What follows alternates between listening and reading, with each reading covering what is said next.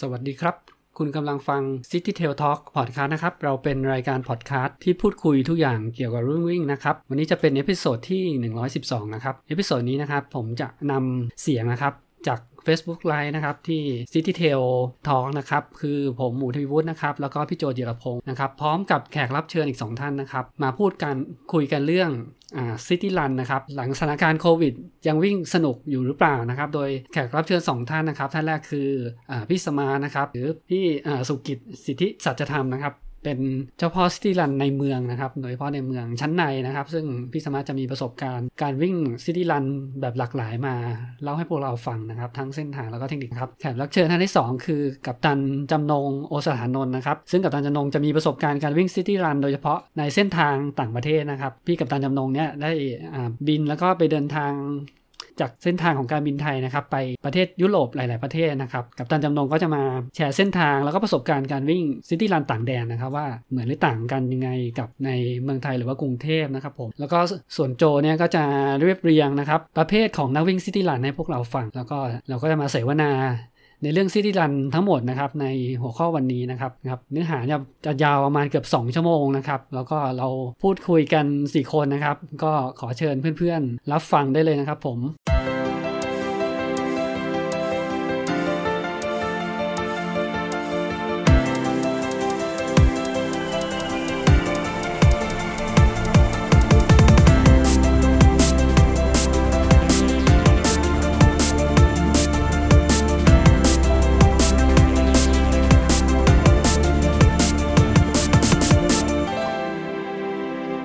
สวัสดีครับ สัปดาห์นี้เป็น live live ที่2นะฮะของกลุ่ม City Trail Runner นะครับ ก็ตอนนี้นะครับจะเป็นในวงสนทนาที่เราจะเชิญคนที่มีประสบการณ์ City Run ในเมืองไทย แล้วก็ทั้งต่างประเทศด้วยนะครับ มาร่วมจอยกับเรานะครับ นอกจากผมหมูทวิวุฒินะครับ พี่โจเจรพงศ์นะครับก็มีกัปตันจำดงรูปหล่อนะครับ แล้วก็พี่สมาร์ทที่เป็นเจ้าพ่อ city run นะครับ พี่สมาร์ทที่ city run เกือบจะทุกสัปดาห์ ในเวลาปกตินะ จะเกือบอาจจะสัปดาห์ละหลายวัน นะครับ ครับ ครับผมก็เดี๋ยวว่าทั้งสองท่านก็จะมาช่วยแชร์ประสบการณ์ใน city run นะครับในในกรุงเทพแล้วก็ในเมืองอื่นนะครับ หรือว่าในต่างเพื่อนๆฟังนะครับผมครับผมครับก็ก่อนอื่นนะครับ เดี๋ยวผมสรุปภาพรวมของ city run นะฮะว่า city run เนี่ยเป็นคืออะไรนะครับสำหรับนักวิ่งบางคนอาจจะเน้นซ้อมในสวนรถเอ้สวนสาธารณะออกงานวิ่งนะครับผม city run ก็จะเป็นทางเลือกในการวิ่งของนักวิ่งนะครับจริงๆเนี่ย city run เนี่ยชื่อก็คืออะไรก็คือวิ่งในเมืองนะฮะถ้าถ้าเราไป search ต่างประเทศเนี่ยอาจจะเจออีกคำหนึ่งคำว่า urban urban run urban running นะฮะ ซึ่งหลาย ๆ เว็บไซต์เนี่ยเขาจะบอกคำว่า city running หรือ urban running เนี่ยมันจะตรงข้ามกับ trail running หรือ trail run นะครับ คือ trail run มันคือวิ่งในป่านะฮะตรงข้ามก็คือวิ่งในเมืองนะครับผมเพราะฉะนั้นแล้วแต่คนชอบชอบแบบไหนนะครับผมแต่ city run เนี่ยนะฮะก็มันวิ่งในเมืองคือวิ่งใกล้บ้านก็จะมีข้อดีหลาย ๆ อย่างนะฮะอาจจะมีข้อเสียบ้างนะครับผมวันนี้ก็เลยจะสรุปนะเป็นเบื้องต้นก่อนนะฮะก่อนที่เราจะ กระโดดเข้าไปสนทนาว่าซิตี้รันเนี่ยยังวิ่งสนุกไหมหลังเหตุการณ์สถานการณ์โควิด -19 นะครับผมก็ซิตี้รันเนี่ยนะฮะจริงๆก็ทุกคนก็คิดว่ามันเป็นเรื่องไม่ยากนะครับผมก็คือออกจากบ้านไปเนี่ยเราก็วิ่งละเพราะว่าอยู่ในแวกบ้านเราก็ได้ หรือจะไปที่อื่นก็ได้ก็คือการวิ่งในเมืองนะครับผมไม่ได้มีรูปแบบไม่มีอะไรนะฮะเราก็จะใช้ก็เรียกว่าเส้นทางสาธารณะในการที่จะวิ่ง ไปในสถานที่ต่างๆนะครับ ผมก็อยางที่ผมไปรวบรวมมาเนี่ยนะฮะแล้วผมพยายามจะแบ่งประเภทของซิตี้รันให้เห็นว่าซิตี้รันเนี่ยเออคนเขาออกไปวิ่งเขาวิ่งด้วยวัตถุประสงค์อะไร หรือเขาต้องการอะไรเพื่อจะไปวิ่งซิตี้รันซึ่งอันนี้เนี่ยไม่ได้มีใครเขาจัดประเภทนะ คือผมเนี่ยประมวลมาเองจากการอ่านแล้วก็ดูจากพฤติกรรมหรือว่าความชอบของเพื่อนนักวิ่งนะครับผม ผมแบ่งการวิ่งกีฬาเนี่ยออกเป็นเก้าประเภทเก้ากลุ่มเอ่อไม่รู้เยอะไปว่าละคืออ่ากลุ่มแรกนะฮะกีฬาเพื่อการออกกำลังกายเป็นหลักนะกลุ่มกลุ่มแรกเนี่ยอาจจะเป็นกลุ่มค่อนข้างใหญ่ก็คือว่าไม่ได้สนใจเอ่อไม่ใช่ไม่ใช่ไม่สนใจ ไม่ได้ให้ความสำคัญกับสิ่งแวดล้อมที่เราวิ่งไป ก็คือว่าขอให้มันมีทางวิ่ง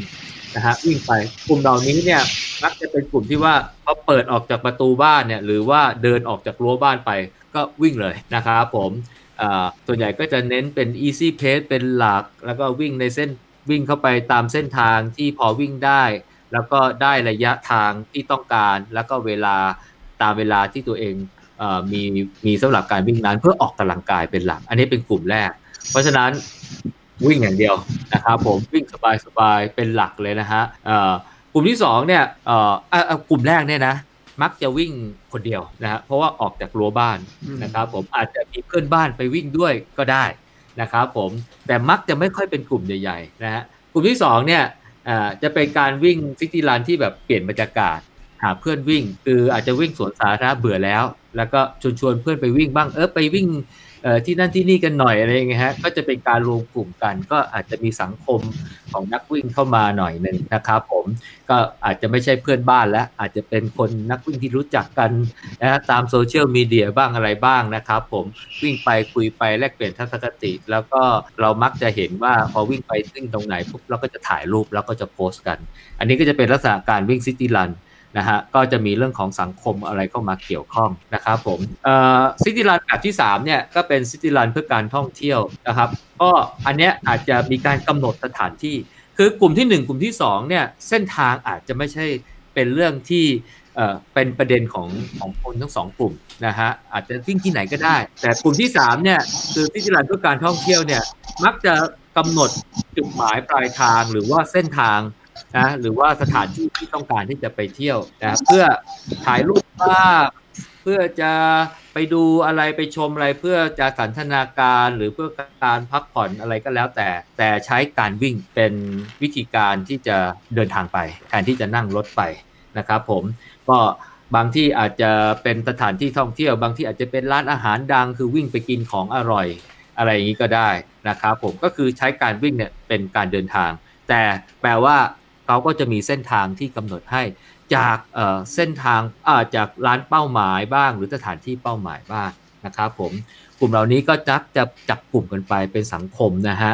ถ่ายไปถึงที่ไหนมาถ่ายรูปก็โพสต์ขึ้นโซเชียลมีเดียนะครับผมซิตี้ร้านกลุ่มที่ 4 เนี่ย อันนี้กลุ่มเพื่อแบบเพื่อการเรียนรู้เป็น serious runner แบบแบบต้องการเรียนรู้เพื่อการท่องเที่ยว เช่น ไปวิ่งที่นี่เนี่ย เพื่อจะไปศึกษาประวัติศาสตร์ หรือเรื่องราว หรือว่าศิลปะอะไรก็แล้วแต่เนี่ยนะฮะคือต้องเตรียมข้อมูลต้องศึกษาอะไรไปเบื้องต้นนะครับผมเพื่ออะไรเพื่อพอวิ่งไปถึงที่นั่นแล้วเนี่ยเราจะจะได้เข้าใจว่าสถานที่นี้เนี่ยมีความน่าสนใจอย่างไร นะครับผมจริงๆมันจะคล้ายๆกับกลุ่มที่3เนี่ยแต่กลุ่มที่4เนี่ยจะออกแนวซีเรียสหน่อยเวลาชวนกันเนี่ยนะเราก็จะชวนกันโดยมีไฮไลท์เป็นสถานที่และก็เป็นเรื่องราวนะอย่างกลุ่มเราเนี่ยจัดกันกันบ่อยนะฮะไปวิ่งเที่ยวอยุธยาไปวิ่งธนบุรีอะไรเงี้ยฮะกลุ่มเราจะเน้นหนักอะไรตรงนี้มากกว่านะครับผม กลุ่มที่3เนี่ยอาจจะเป็นกลุ่มเช่นกลุ่ม city run club กลุ่มอะไรใช่ไหมฮะ อาจจะแบบ relax กว่าอะไรกว่าอเราก็อาจจะมองดูซีเรียสกว่านะฮะเที่ยวด้วยได้ความรู้ด้วยอะไรประมาณนั้นนะครับผมกลุ่มที่5เนี่ยเป็นการวิ่งเพื่อเป้าหมายเฉพาะ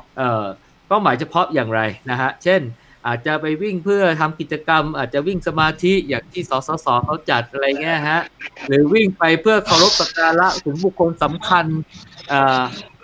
ใครคนใดคนหนึ่งอะไรอย่างเงี้ยนะครับผมหรือว่าจะเป็นนุสาวรีหรืออะไรก็แล้วแต่ หรือมีวัตถุประสงค์เพื่อรณรงค์หรือให้ทำหรือไม่ทำอะไรบางอย่าง อันนี้มีเป้าหมาย เพราะฉะนั้นเนี่ยเส้นทางหรือกลุ่มคนจะมี target ค่อนข้างชัดเจน เพียงแต่ว่าใช้เรื่องของการวิ่งเนี่ยเป็นวิธีการเอามารวมตัวกัน แล้วก็ดำเนินกิจกรรมร่วมกันไปยังเป้าหมายที่กำหนดไว้นะฮะอันนี้ก็อาจจะไม่ได้สนใจสถานที่หรืออะไร คือสนใจเรื่องของเป้าหมายโดยใช้การวิ่ง นะฮะกลุ่มที่6เนี่ยอันนี้ผมเรียกว่ากลุ่ม city run เพื่อการเดินทางเออก็ช่วงนี้ผมก็เห็นจริงๆก็เห็นมานานแล้วคือว่าบางคนเนี่ยไม่อยากจะขับรถไปนะฮะบอกว่าไอ้บ้านมันก็อยู่ในระยะที่กับที่ทำงานอยู่ในระยะที่วิ่งได้ที่ทำงานก็มีที่อาบน้ำอะไรไปก็สะดวกอะไรเงี้ยหรืออาจจะไปอาบตามฟิตเนสอะไรที่เป็นสมาชิกอยู่ใกล้ๆที่ทำงานนะฮะก็เปลี่ยนโหมดจากการเดินทางโดยการขับรถไป ก็วิ่งไปทำงานอะไรเงี้ยแล้วก็วิ่งกลับบ้านนะฮะก็ประหยัดเงินนะไม่ต้องรถติดอะไรอย่างนี้ด้วย และก็ได้ออกกำลังกายไปด้วยนะครับผมซึ่งอันนี้เนี่ยก็อาจจะวิ่งคนเดียวไม่ได้เป็นสังคมอะไรนะฮะกลุ่มที่7เนี่ยอันนี้ผมเรียกว่าเป็น Ultra City Run ก็คือว่าคือวิ่งซิตี้รันเนี่ยเพื่อจะใช้เป็นเส้นทางในการวิ่งเพื่อให้ได้ระยะ คือพวกเก็บระยะเยอะๆอะ วิ่งกันแบบว่าข้ามวันข้ามคืนอ่าหกสิบโลเจ็ดสิบโลร้อยโลนะฮะเออมีมีมีมีมีมีเยอะเหมือนกันมีเยอะเหมือนกันใช่ใช่เออเพราะว่าในเมืองมันจะสะดวกใช่ไหมมีอาหารมีน้ำมีอะไรเงี้ยแล้วก็มีความปลอดภัยแอบวิ่งได้ทั้งกลางวันกลางคืน แต่ช่วงนี้คงวิ่งไม่ได้ครับเพราะมีเคอร์ฟิวนะครับผมอ่ากลุ่มที่8นะฮะเอ่อ กลุ่มการวิ่ง city run เพื่อการแข่งขัน แทนที่จะแข่งในงานวิ่งวันอาทิตย์ใช่ไหมฮะแต่ว่ามันไม่ได้แข่งในเชิงที่อาจจะเอ่อวิ่งอาจจะเป็นความเร็วเลยไม่ใช่อาจจะไม่ใช่อย่างนั้น เช่น อาจจะกำหนดกติกาอ่าอย่างใดอย่างหนึ่ง เช่น สะสมระยะทางให้ได้เท่านั้นเท่านี้ อาจจะจัดเป็นกลุ่มอะไรงี้วิ่งแข่งกันอะไรกันเงี้ยนะฮะแล้วก็ใช้ซิตี้รันเนี่ยเป็นเป็นการวิ่งหรือเป็นพวก virtual run อะไรอย่างเงี้ยนะครับผมก็เอ่อกำหนดมีแค่กติกาว่าให้วิ่งระยะทางเท่าไหร่ภายในเวลาวันไหนอะไร เราก็เพิ่งวิ่ง virtual run ไปเมื่อวานกันนะนะเอ่อมาลาถอนสี่คนอะไรเงี้ยใช่ไหมฮะอ่าก็จะเป็นลักษณะเข้ากลุ่มที่8ก็คือผมเรียกเป็น competition city run แล้วก็กลุ่มสุดท้ายนะฮะกลุ่ม city run เพื่อจะกำหนดโลกใหม่ อันนี้เนี่ย ผมไปเห็นในเหมือนกับเป็นการเชิญชวนให้คนวิ่งซิตี้รันของต่างประเทศนะเขาบอกว่าเอ้เวลาเราไปประเทศอื่น หรือว่าไปเมืองแปลกๆเนี่ยนะเราควรจะไปเปิดหูเปิดตาว่าเมืองเขามีอะไรนะครับ การนั่งรถไปการเดินทางด้วยขนส่งสาธารณะเนี่ยมันอาจจะไม่ได้เห็นเมืองจริง ๆ แต่การวิ่งเนี่ยคือการเห็นเมืองเห็นชีวิตเห็นไลฟ์อะไรนะฮะวิ่งเราไปเมืองใน ในเมืองหรือประเทศอื่นที่เขามีวิถีชีวิตศิลปะวัฒนธรรมอะไรที่มันแตกต่างจากเราไปเนี่ยเขาบอกว่าการวิ่งเนี่ยแหละจะทำให้เราได้สัมผัสกับสถานที่อย่างนั้นจริง ๆ อันนี้ก็เป็นภาพรวมของของกลุ่มที่ city run ที่วิ่งกันนะครับเพราะฉะนั้นจะเห็นว่าเฮ้ย city run เนี่ยมันอาจจะไม่ใช่มีวัตถุประสงค์เพื่อจะไปวิ่งอะไรอย่างเดียวนะครับ มันมีหลาย ๆ แบบอ่า ก็ก็ก็ก็ฟังดูแล้วก็ก็ก็ก็ค่อนข้างน่าสนใจ ผมเก็บข้อมูลมาเพิ่มเติมอีกนิดนึงนะฮะ เดี๋ยวเรื่องของวิธีการวิ่ง city run ข้อแนะนำหรือว่าไม่ควรทำอะไรไง เดี๋ยวให้พี่สมาร์ทกับพี่นง แล้วก็หมูช่วยแชร์ หรือไม่รวมถึงเส้นทางของการวิ่งในกรุงเทพเนี่ยจะแนะนำอะไรตรงไหนนะฮะอ่าเดี๋ยวผมจะข้ามไปก่อนอ่าเดี๋ยวจะให้นี่ยฮะทั้ง 3 คนมาช่วยกัน แต่ผมจะไปสรุปอ่าอีกเรื่องหนึ่งให้ฟังนะฮะซิตี้รันที่ผมเล่าให้ฟังเมื่อกี้เนี่ย พอผมไปหาข้อมูลมาเพิ่มเติมเนี่ยเออกลับเห็นว่าเออจริง ๆ แล้วเนี่ยในต่างประเทศเนี่ยการวิ่งซิตี้รันเนี่ยนะฮะเป็นธุรกิจได้เป็นธุรกิจได้ทีเดียวก็คือเอ่อโดยเฉพาะนักท่องเที่ยวจากต่างประเทศเนี่ยซึ่งเขาอาจจะเป็นนักวิ่งนะเพราะเดี๋ยวนี้มาในรอบหลายปีที่ผ่านมาเนี่ยประเทศไทยมีนักวิ่งเอ้ยไม่ใช่มีนักท่องเที่ยวเพิ่มขึ้น อย่างก้าวกระโดดเลยใช่ไหมฮะมีคนเข้ามาท่องเที่ยวจำนวนมาก แล้วในจำนวนนักท่องเที่ยวนั้นอะผมคิดว่าจำนวนมากเนี่ยมัน ก็คงเป็นนักวิ่ง แล้วในต่างประเทศเนี่ยเขาก็มีธุรกิจที่เกี่ยวกับซิตี้รันคือการที่จะพาคนไปเที่ยว แต่แทนที่จะพาไปเที่ยวด้วยโหมดธรรมดา เช่นพานั่งขึ้นรถลงเรือ อะไรอย่างนี้ใช่ไหมครับ ผมเออแต่จะมีกลุ่มที่เราเป็นไกด์แล้วก็นำทางโดยการวิ่งไปนะครับ ซึ่งในเมืองไทยเนี่ยเมื่อกี้คุยก่อนเอเข้ามานั่งไลฟ์กันเนี่ยนะฮะพี่สมาร์พี่นงก็มาแชร์ให้ฟังว่าในต่างประเทศเขามีมานานแล้ว แล้วก็เป็นธุรกิจที่กิจเป็นกิจจลักษณะ คิดตังก็ไม่ถูกด้วยนะฮะแล้วก็มีผู้ใช้บริการเยอะด้วยนะครับผมเออผมก็ไปรวบรวมมานะฮะแล้วก็ทำเป็นลิงก์เผื่อ เดี๋ยวเราจะแปะอะไรให้ให้เข้าไปอ่านด้วย ก็กำลังจะมาบอกว่า City Run สามารถเป็นช่องทางในการหาไรายได้ก็ได้ เราสนุกเราเหนื่อยจากการวิ่งที่เราชอบอยู่แล้วเนี่ย เอ๊ะ เราอาจจะมีรายได้จากการนี้ได้ด้วยนะครับผม และจริง ๆ มันมีอันหนึ่งเดี๋ยวบูคงจะแชร์ก็คือแอปนะเรามีแอปมานำเสนอแนะนำนะฮะอันนึงชื่อ running city นะฮะอันนึงชื่อ run go นะครับผมเดี๋ยวรูปร่างแอป 2 อันเนี้ยมีหน้าตายังไง แล้วจะช่วยทำให้ city run เนี่ยมันน่าสนใจอย่างไรเอ้เราควรเมืองไทยเราน่าจะมีแอปอย่างนี้บ้างหรือเปล่านะครับผมเผื่อเกิดธุรกิจใหม่นะฮะอ่าก่อนจะจบนะครับผมสรุปนะฮะผมไปเก็บข้อมูลมา เดี๋ยว ต้องให้ 3 คนนี้จัดอันดับสำหรับเมืองไทย เขาบอกว่าในอเมริกาเนี่ยผมไปเจอในในในเว็บของ Runners World นะครับผมเขา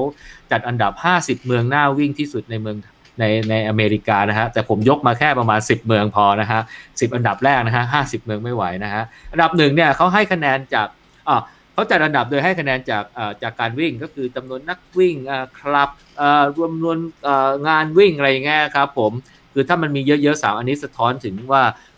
การวิ่งในเมืองนี้มันบอกค่อนข้างบูมนะฮะ มีเรื่องของสวนสาธารณะ เรื่องของอากาศ สภาพอากาศ เรื่องของอาหาร แล้วก็เรื่องของความปลอดภัยนะฮะเขามาทำเป็นดัชนีเพื่อมามาจัดอันดับดูว่าในเมืองในสหรัฐอเมริกาเนี่ยเมืองไหนน่าวิ่งที่สุด อันดับ1ซานฟรานซิสโกแคลิฟอร์เนียนะฮะ อันดับ2ซีแอตเทิลวอชิงตัน อันดับ3บอสตันแมสซาชูเซตส์นะครับผม อันดับ4ซานดิเอโกแคลิฟอร์เนีย อันดับ 5 วอชิงตันดีซีนะครับผมอันดับ 6 พอร์ตแลนด์โอเรกอน อันดับ7มินนิโซมินนิมินนิอาโพลิสมินนิโซตาเมืองนี้นี่กำลังดังนะจอร์จ ฟลอยด์ใช่ไหมอันดับ8นะนิวยอร์กนะอันดับ 9 โอมาฮาเนบราสกาอันนี้ผมไม่เคยได้ยินชื่อเมืองนี้นะฮะ อันดับ 10 เดนเวอร์โคโลราโดนะฮะ อ่าส่วนเมืองที่เราคุ้นๆหูอย่างชิคาโกอยู่อันดับ 11 นะครับ LA นะฮะลอสแอนเจลิสอยู่อันดับ 15ลาสเวกัสนะอยู่อันดับ 31 นะฮะ ไม่ค่อยน่าวิ่งเท่าไหร่ว่าฮะโฮโนลูลูฮาวายอันดับ 44 สงสัยมันคงร้อนนะฮะไมอามี่อันดับ 48 อันนี้อาจจะร้อนเหมือนกัน แล้วก็อันดับ 50ฮิวสตันนะครับผม ก็ใครไปอเมริกานะฮะลองไปถ้าไปเมืองพวกนี้นะฮะซาน ฟรานซิสโกสงสัยถ้ามีโอกาสไปคงไปวิ่ง city run นะครับอ่าแต่ถ้าเป็นในอันดับใน 10 อันดับอ่าของโลกล่ะก็ก็อันนี้เป็นเป็นจากแอป Map My Run นะฮะเป็นแอปอันหนึ่งคล้ายๆพวก Endomondo อะไรป่ะ ผมก็คุ้นๆอย่างนั้นนะเขาก็จัดเหมือนกันนะสิบเมืองน่าวิ่งนะฮะอาจจะมีใครทีเดียที่ต่างกันอาจจะไปเก็บถึงความนิยมนะฮะเดี๋ยวผมสรุปคร่าวๆนะสิบเมืองน่าวิ่งในโลกนี้ตาม Map My Run เขาจัดอันดับ อันดับหนึ่งอัมสเตอร์ดัมเนเธอร์แลนด์นะอันดับสองเคปทาวน์เซาท์แอฟริกา อันดับสามแฟลกสตาฟฟ์ อาริโซนาอเมริกาไม่รู้จักเมืองนี้นะฮะอันดับ 4 ลอนดอนอังกฤษนะฮะอันดับ 5 นิวยอร์กนะครับอันดับ 6 พอร์ตแลนด์นะฮะโอเรกอนนะฮะอันดับ 7 ซานฟรานซิสโกนะฮะอันดับ 8 ซิดนีย์อันดับ 9 โตเกียว อันดับ 10 แวนคูเวอร์ แคนาดา ประมาณนี้นะครับผมก็สรุปภาพรวมของ city run นะฮะได้คิดว่าได้เห็นภาพแล้วอะเดี๋ยวเรา มาเริ่มคุยกันเลยนะฮะว่าเอ่อตอนนี้เนี่ยเรายังวิ่ง city run ได้สนุกไหมฮะ ตอนตอนนี้เรากำลังทนทุกข์อยู่กับไอ้โควิด อันนี้นะครับผมเอาเริ่มพี่สมาร์ทแชร์เลยฮะ เจ้าพ่อ city run เมืองไทยนะ นิตยสารไหนนี่อยากรู้ city run ต้องมาถามพี่สมาร์ทนะฮะวันนี้เชิญพี่สมาร์ทช่วยแชร์หน่อยครับพี่เดี๋ยวพี่สมาร์ท mute อยู่อ่าพี่สมาร์ทจะจะวิ่ง route เส้นทางก็คือกรุงเทพชั้นในที่เป็นเมืองเมืองเก่าค่อนข้างมากนะครับ แล้วก็ซอกแซกตามซอย หลังพี่สมาร์ทวิ่งเนี่ยผมก็จะดูพี่นะครับโพสต์รูปที่แบบเราไม่เคยเห็นมาก่อนเลยครับผมหลายๆจุดเลยครับผม อ่าทีนี้ได้ฟังเห็นเพราะว่าเพราะว่าผมอยู่ที่ที่พักอยู่ที่เขตดุสิตเพราะฉะนั้นจุดเริ่มต้นผมมันอยู่ในเมืองอยู่แล้วไงครับมันก็เลยเป็นจุดที่ง่ายมาก ในการที่จะไปถึงสนามหลวงในระยะเวลาแค่แค่สิบห้านาทีหรือสามกิโลเมตร แล้วก็ไปเยาวราชหรือว่ารอบวังสวนจิตหรือแม้แต่จะไปทางทางฝั่งสุดจตุจักรหรือสวนลุมเนี่ยมันก็ห่างไปแค่แปดเก้าโล ซึ่งทั้งหมดเนี่ยมันสามารถไปได้ด้วยการวิ่งในระยะทางไม่เกินแปดเก้ากิโลเมตร หรือว่าตีว่าหนึ่งชั่วโมงวิ่ง เพราะว่าถ้าวิ่งซิตี้รันเราวิ่งทำความเร็วมากไม่ได้อยู่แล้วครับ ก็เพราะฉะนั้นมันแทบทุกครั้งเวลาออกจากบ้าน เส้นทางหลักๆผมปกติเดี๋ยวถ้านึกอะไรไม่ออกก็คือ วิ่งไปสนามหลวงสามกิโล แล้วก็วิ่งรอบพระบรมหาราชวังนะฮะแล้วหลังจากนั้นก็คิดต่อทีว่าจะไปทางราชดำเนิน หรือว่าจะไปทางทางทรงวาดแล้วทะลุออกไปทางตลาดน้อย แล้วก็เจริญกรุง สุดท้ายก็วกเข้ามาทางถนนสาทรใต้สาทรเหนือ แล้วก็เข้าสวนลุม แล้วก็วิ่งบนแบรนด์นุสมฤชัยระยะเวลาก็ประมาณ 3 ชั่วโมง4ชั่วโมงเนี่ยมันจะได้ประมาณสัก25 กิโล คือตีว่าเราสามารถจบฮาฟมาราธอนเนี่ยในเวลาประมาณ 2 ชั่วโมงครึ่งถึง2ชั่วโมง45เนี่ยผมแฮปปี้ละครับเนี่ยตรงตรงเกาะรัตนโกสินทร์ถ้าถ้าถ้าใครนึกภาพเกาะรัตนโกสินทร์ออกก็คือ เส้นมันจะเป็นเหมือนรูปใบไม้นะครับ ที่จะมีชั้นในสุดก็คือจะมีคลองคูเมืองเดิม เป็นตัวล้อมรอบ ชั้นรองลงมาก็จะเป็นคลองรอบกรุง และชั้นสุดท้ายชั้นนอกสุดจะเป็นคลองพดุงกรุงเกษม ในโซนเกาะรัตนโกสินทร์ที่ว่าตรงนี้เนี่ยผมว่ามันมีศักยภาพในการวิ่งซิตี้รันสูงมาก เพราะว่าสังคมเจริญไม่มีไม่มีชุมชนแออัด อเคยกเว้นบางจุดเช่นแต่แถวรถไฟทางรถไฟอาจจะมีบ้าง แต่ว่าส่วนใหญ่แล้วถ้าเราวิ่งแถวสนามหลวง หรือว่าแถวถนนราชดำเนิน หรือว่าตามเรียบคลองพวกนี้จะค่อนข้างปลอดภัยมาก สามารถวิ่งได้ต้องบอกว่า 24 ชั่วโมงเลยนะครับ แล้วแล้วเนื่องจากการที่มันเป็นเมืองเก่า เพราะฉะนั้นความเป็นเมืองเก่าเนี่ยจะมีการตัดถนนเยอะมากตั้งแต่สมัยโบราณทำให้เราสามารถที่จะออกแบบเส้นทางวิ่งได้ ไม่ซ้ำกันหรือว่าสามารถวิ่งได้ในเส้นทางที่ไม่เหมือนกันเลยก็ได้ในเวลาหนึ่งอาทิตย์ครับประมาณนี้ค่ะคือมันแถวนี้มันปีบริเวณที่สามารถสร้างรูทเป็นรูปตัวอักษรหรือว่าเป็นรูปสัตว์ต่างๆใช่อันนี้ผมเคยไปวิ่งที่เป็นมีคนพอดเป็นรูปช้างไว้ใช่รูปช้าง ล่าสุดมีพี่คนหนึ่งที่ที่อยู่แถวบ้านอยู่ใกล้ๆเอ่อ วังสุจิตรดา วิ่งไปรูป วิ่งไปรูปหมาน่ารักมากน่ารักมากๆเพิ่งเพิ่งเห็น แล้วก็ใช้ระยะทางทั้งหมด 24กิโลไปไปเริ่มจากแถวแถวแถวแถวแยกบางโพ แล้วก็วิ่งเลาะเข้ามาหาทางจบแถวแถวสนามหลวงแล้ววิ่งย้อนกลับไปทางทางวังสวนจิตเนี่ยครับมันได้ประมาณ 24-25กิโลซึ่งเป็นรูทที่สวยมากคือ การที่มีถนนเยอะเนี่ยมันสามารถที่จะออกแบบเส้นทางได้เยอะมาก แต่ว่าถ้าเกิดเวลาวิ่งจริงๆเราจะทราบว่าเส้นทางที่ซับซ้อนจริงๆอย่างแถวเยาวราชที่มีหรือว่าพารัฐที่มีทางซับซ้อนมากๆเนี่ยพอวิ่งจริงๆแล้วมันตันไปไม่ได้ ก็มีเคยเจอเหมือนกันครับ ที่จะวิ่งทะลุจากศาลเจ้าพ่อหนึ่งไปไปศาลเจ้าอีกแห่งหนึ่งอะไรเงี้ยบางทีอาจจะเพราะว่าเราไม่ไม่ไม่รู้จักเส้นทางหรือบางทีมันเป็นช่วงยามวิกาลเนี่ยมัน มันเป็นความเสี่ยงที่เราไม่ควรจะเอาตัวเราวิ่งเข้าไปในจุดที่ไม่มีคนมากกว่าครับ แล้วสถานการณ์โควิดอย่างนี้นี่ทำให้การวิ่งซิตี้รันพี่เปลี่ยนไปไหมฮะ ก็เปลี่ยนไปเยอะครับ ถ้าช่วง 2 เดือนก่อนหน้านี้เนี่ยสถิติไม่สถิติ คือเฉลี่ยผมจะวิ่งประมาณเดือนละ150ถึง200 กิโลพยายามเมนเทนให้ได้นะครับ แต่ช่วงโควิดเนี่ยก็คือเราไม่ไม่ไปวิ่งข้างนอกเลย ก็จะวิ่งรอบคอนโดที่ที่อยู่อาศัยที่อยู่ที่เขตดุสิตเนี่ยครับก็คือ ก็คือรอบหนึ่ง300 เมตรก็วิ่งวนไปเรื่อยๆ5โลบ้าง10 โลบ้างได้สูงสุดมา 12 โล ก็เดือนนั้นก็ได้ระยะทางน้อยน้อยหน่อย พอเดือนเมษาเริ่มคลี่คลายนิดนึงก็มีแวบๆออกไปวิ่งข้างนอกบ้าง แต่ก็ยังก็ยังเกาะอยู่ไม่เกินระยะ 500 เมตร รอบๆที่พักนะครับ แล้วก็จะเลือกวิ่งในเวลาที่ เป็นเวลาที่มีคนน้อย เช่นหลังสองทุ่มไปแล้ว หรือว่าหรือว่าประมาณตีห้าถึงหกโมงเช้าซึ่งตอนนั้นคนจะน้อยคือช่วงนั้นเป็นช่วงล็อกดาวน์ซึ่งเราก็ทราบอยู่แล้วว่าถ้าไม่มีคนในในช่วงเวลาที่ว่าไม่ไม่นับช่วงเวลาเคอร์ฟิวซึ่งนอกบ้านไม่ได้อยู่แล้ว แต่พอมาล่าสุดเดือนนี้เนี่ยมันเห็นความเปลี่ยนแปลงชัดเจนมากพอทางทางทางราชการเนี่ยมีการคลายล็อกเรื่องของการให้วิ่งในสวนสาธารณะแต่จะต้องใช้แมสเอ่อ จะมีคนวิ่งพิธีรันมากขึ้นทันทีอย่างเห็นได้ชัด เพราะว่าอืมการวิ่งในสวนสาธารณะมันมีข้อจำกัดหลายๆอย่างต้องใส่แมสบ้างต้องอะไรบ้างแล้วคนมันจะเยอะมากเพราะฉะนั้นทุกคนยังมีความกลัวอยู่ว่าจะติดเชื้อหรือเปล่า คนก็เลยจะวิ่งแถวๆรอบวังสวนจิตเยอะมาก แล้วก็ได้เห็นคนที่วิ่งซิตี้รันหนาตาขึ้นมากแบบมากกว่าช่วง ก่อนหน้าโควิดมากกว่าหลาย ๆ ปีที่ผ่านมาเยอะมากครับ ต้องบอกว่าเยอะมากอย่างไม่ได้เชื่อ แต่ว่าจะยังไม่เห็นกลุ่มใหญ่ๆอย่างเช่นกลุ่มของซิตี้รันคลับ หรือว่ากวนหลาย ๆ กวนที่วิ่งกัน 3 4 0 คน อันนี้ยังไม่เห็นยังเป็นภาพที่ยังไม่เห็นแน่ๆเพราะว่าเขายังห้ามอยู่ แล้วก็ทางทีมของสมาชิกแต่ละแต่ละกลุ่มเองก็ยังคงมีความเป็นห่วง แล้วก็ปฏิบัติตามกฎของราชการอยู่ครับ แต่ว่าก็เห็นได้ชัดเลยว่าที่รันในเขตเมืองเขตชั้นในเมืองเนี่ยได้เจอคนตลอดทางครับ ถ้าออกไปนี่ได้เจอแน่ๆสอง สามคนบ้างคนเดียวบ้างก็สนุกดีครับได้ทักทายกันครับ ก็แล้วพี่นงนะครับพี่เอ่อวิ่งซิตี้รันบ้างไหมพี่ช่วงนี้ ก็มีวิ่งครับแต่วิ่งไม่ไกลมากเพราะว่าข้อจำกัดหลายๆอย่างนะครับ เช่นต้องใส่อืมหน้ากากเพราะเคยวิ่งเข้าไปพอผ่านเข้าไปในตลาดคนก็มองเยอะครับก็ทำให้เรารู้สึกไม่ดี แม้ทั้งสวนรถไฟสมัยก่อนก็ไม่เข้าเราก็วิ่งกันรอบๆสวนนะครับครับพอวิ่งรอบๆสวนก็มีคนมาถ่ายรูปก็ไปเหมือนจะเป็นดราม่านะครับอืมนะครับส่วนเรื่องเมืองนอกนี่ตัดปัญหาเพราะว่าไม่ได้บินเลยครับเอออืมไม่ได้บินก็ไม่ได้วิ่งแต่เมืองนอกก็มีอะไรหลายๆอย่างที่เวลาเราไปถึงแล้วเนี่ยทำให้เราอยากวิ่งกันครับในหมู่บ้านเขาในตลาดหรือในในในทุ่งในไร่เนี่ย ถ้าเราไม่ใส่ชุดวิ่งเนี่ยถ้าเราเรามีโอกาสเราไม่มีโอกาสเข้าไปได้เลยครับพอเราใส่ชุดวิ่งปุ๊บเนี่ยตอนเช้าเนี่ยมันดูเหมือนเป็นเรื่องปกติอะอืมวิ่งผ่านในบ้านตอนเช้ามีการหุงข้าว มีเด็กมาส่งเออส่งเด็กไปโรงเรียนมีในในไร่มีมีหมา มีคนมาเดินเนี่ยมันแล้วมันดูดีครับวิ่งแล้วเพลินนะครับ ครับมีวิ่งเสร็จกลับมาเกือบปิกอัพไม่ทันอะไรอย่างเงี้ยต้องคอยตั้งเวลาไว้แล้วมันสวยครับยิ่งตอนเย็นอย่างเงี้ย คือเมืองเขามันไม่ร้อนนะครับพอไม่ร้อนครับปุ๊บมันก็มันวิ่งอย่างมีความสุขอะอืมอืมแล้วแล้วช่วงนี้เริ่มออกไปวิ่ง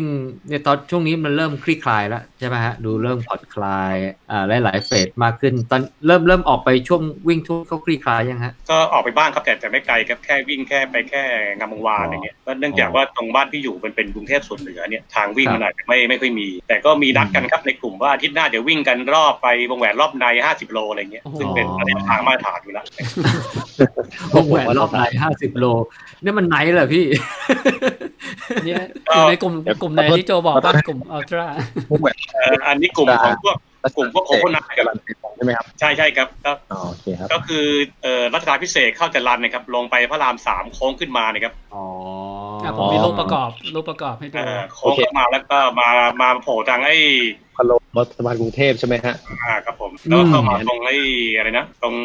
ประสานมิตรอะแล้วโค้งกลับมาตรงรัชดาเหมือนเดิมเราพระรามเก้าครับเข้ารัชดาไปเป็นวงกลมครับครับอืมครับอืมสำหรับรู้สึกสำหรับเคผมยวิ่งนะครับ อ่าใช่ครับข้างล่างครับ รูปนี้ อ่ารูปที่ไหนเส้นเนี่ยโอ้โห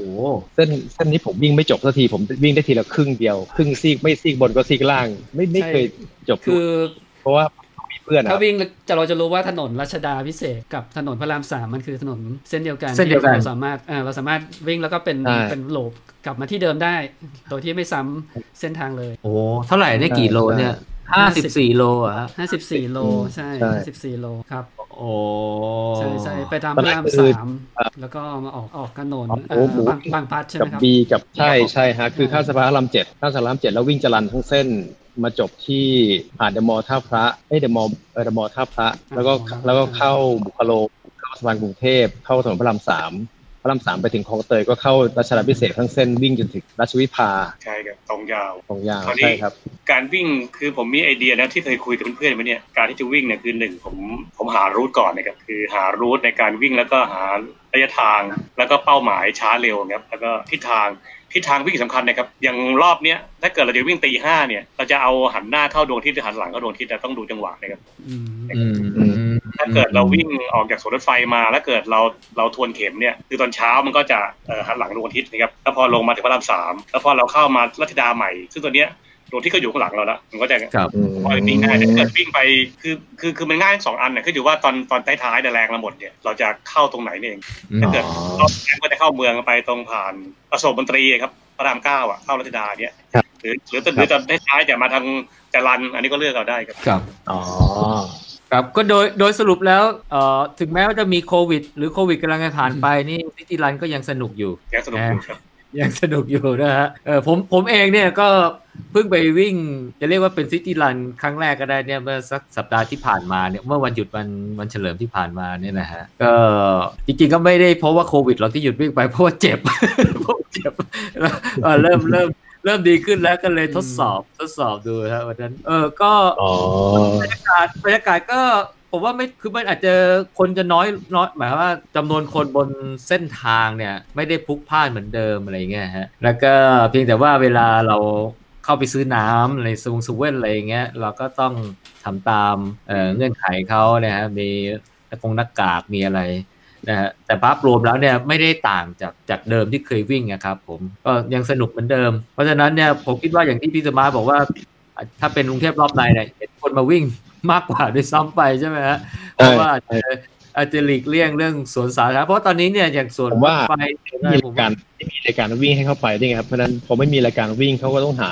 กิจกรรมอะไรทำร่วมกันสักอย่างหนึงไงฮะอืมแล้วผมคิดว่าช่วงนี้เนี่ยเนื่องจากบรรยากาศมันเริ่มผ่อนปลนพอสมควรเนี่ยการแค่ physical distancing นะวิ่งห่างๆกันเนี่ยผมว่าทุกคนเริ่มยอมรับแล้วจากการที่สมัยก่อนนี่แค่วิ่งออกนอกบ้านไปคนก็ด่าแล้วใช่ไหมฮะใช่ใช่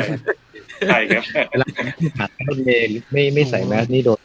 แล้วคนเนี่ยเขาจะแบบคนเขาจะถอยกรูดแบบ เรารู้สึกได้ว่าว่าเป็นที่ถูกรังเกียจนะครับ อืมก็เลยกลายว่าตอนนี้ก็เริ่มเริ่มเริ่มดีขึ้น เริ่มดีขึ้น เพราะฉะนั้นผมคิดว่าก็เป็นทางเลือกนะฮะว่าถ้าถ้าใครไม่สะดวก หรือว่าไม่มีงานวิ่งไม่อยากจะปลดปล่อยก็เนี่ยแหละครับ city run city run เนี่ยฮะเป็นทางออกที่ดีอะอันนี้ผมมากระโดดเข้าเรื่อง ถ้าคนที่เขาไม่เคยวิ่งเนี่ย แล้วอยากจะวิ่ง city run เนี่ยแนะนำอย่างไรดี นะฮะอาจจากพี่สมาร์ทก่อนก็ได้ครับ ผมเคย ผมเคยเขียนเป็นลักษณะอะไรเอ่อ what to do ในในเพจ City Running Thailand ที่ที่ผมเป็นแอดมินอยู่นะครับ มันมันครับเขียนไว้หลายสิบข้อเหมือนกัน ซึ่งซึ่งจริงๆมันก็เป็นเป็น common ในความคิดที่เขาเรียกว่าอะไร common sense ที่หลายๆ คนก็มีเหมือนกันฮะอย่างแรกสุดคือต้องคำนึงความปลอดภัยไว้ก่อนอืมการข้ามอืมการข้ามถนนการข้ามถนนต้องดูไฟให้ให้ดี ๆ ดูให้มันชัวร์ๆว่าเป็นไฟ ไฟเขียวแน่ๆ ซึ่งหลายๆ ครั้งแม้กระทั่งเราเราข้ามในช่วงที่จังหวะที่เราข้ามได้ก็จะมีรถแหกไฟแดงมา เพราะว่าคนกรุงเทพบางทีเขาอาจจะเช้าๆมืดมากๆยังเมาครับเพิ่งเสร็จจากสังสรรค์งานเลี้ยงมากลับบ้านอะไรเงี้ยครับก็ก็มีเสียวหลายครั้งเหมือนกัน แต่ที่ข้อหนึ่งที่ผมจะจะทำเสมอคือ เวลาข้ามทางข้ามหรือทางม้าลายเนี่ย ให้เราพยายามยืนโดยมีเสาไฟ หรือว่ามีเสาจราจรบังตัวเองไว้ในทิศทางที่ เมื่อถ้ามีรถวิ่งเข้าหาเราเนี่ยมันจะชนสิ่งสิ่งพวกเสาพวกนี้ก่อนเสมอนะครับใช่อันอันนี้เป็นเป็นครับเป็นครับ first rule of thumb เลยใช่ซึ่งซึ่งบอกว่าเหมือนเหมือนกับเวลาเวลาถ้าถ้าเกิดอะไรขึ้นเนี่ย พวกเสาพวกเสาไฟพวกแบรเออร์พวกเนี้ยมันจะรับแรงกระแทกแทนเราได้ แล้วก็อันที่สองคือใช้เสื้อผ้าสีสดมันก็เลยกลายว่าไอ้เสื้อสีส้มของกลุ่มกลุ่มเราเนี่ยมันเป็นสีเป็นเป็นเสื้อที่ผมใส่แทบจะทุกทุกครั้งที่ออกไปวิ่ง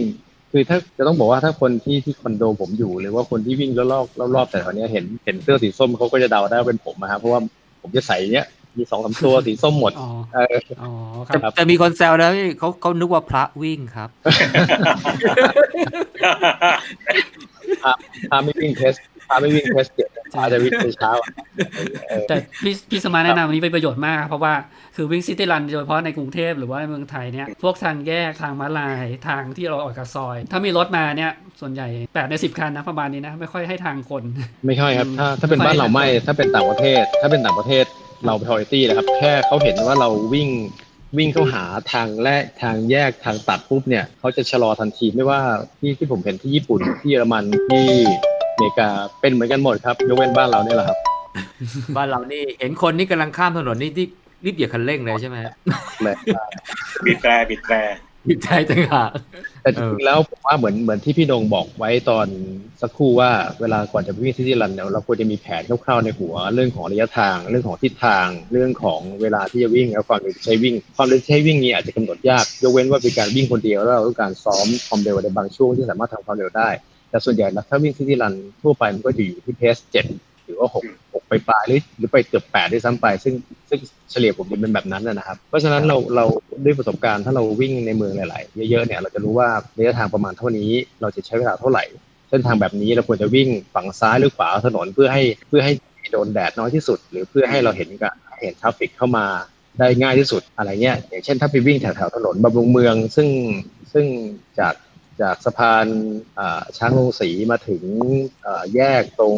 อะไรอย่างตรงท้าแถวๆนั้นเนี่ยถนนจะไม่มีทางเท้า คือเพราะฉะนั้นถ้าจะวิ่งเส้นนั้นเนี่ยควรจะควรจะวิ่ง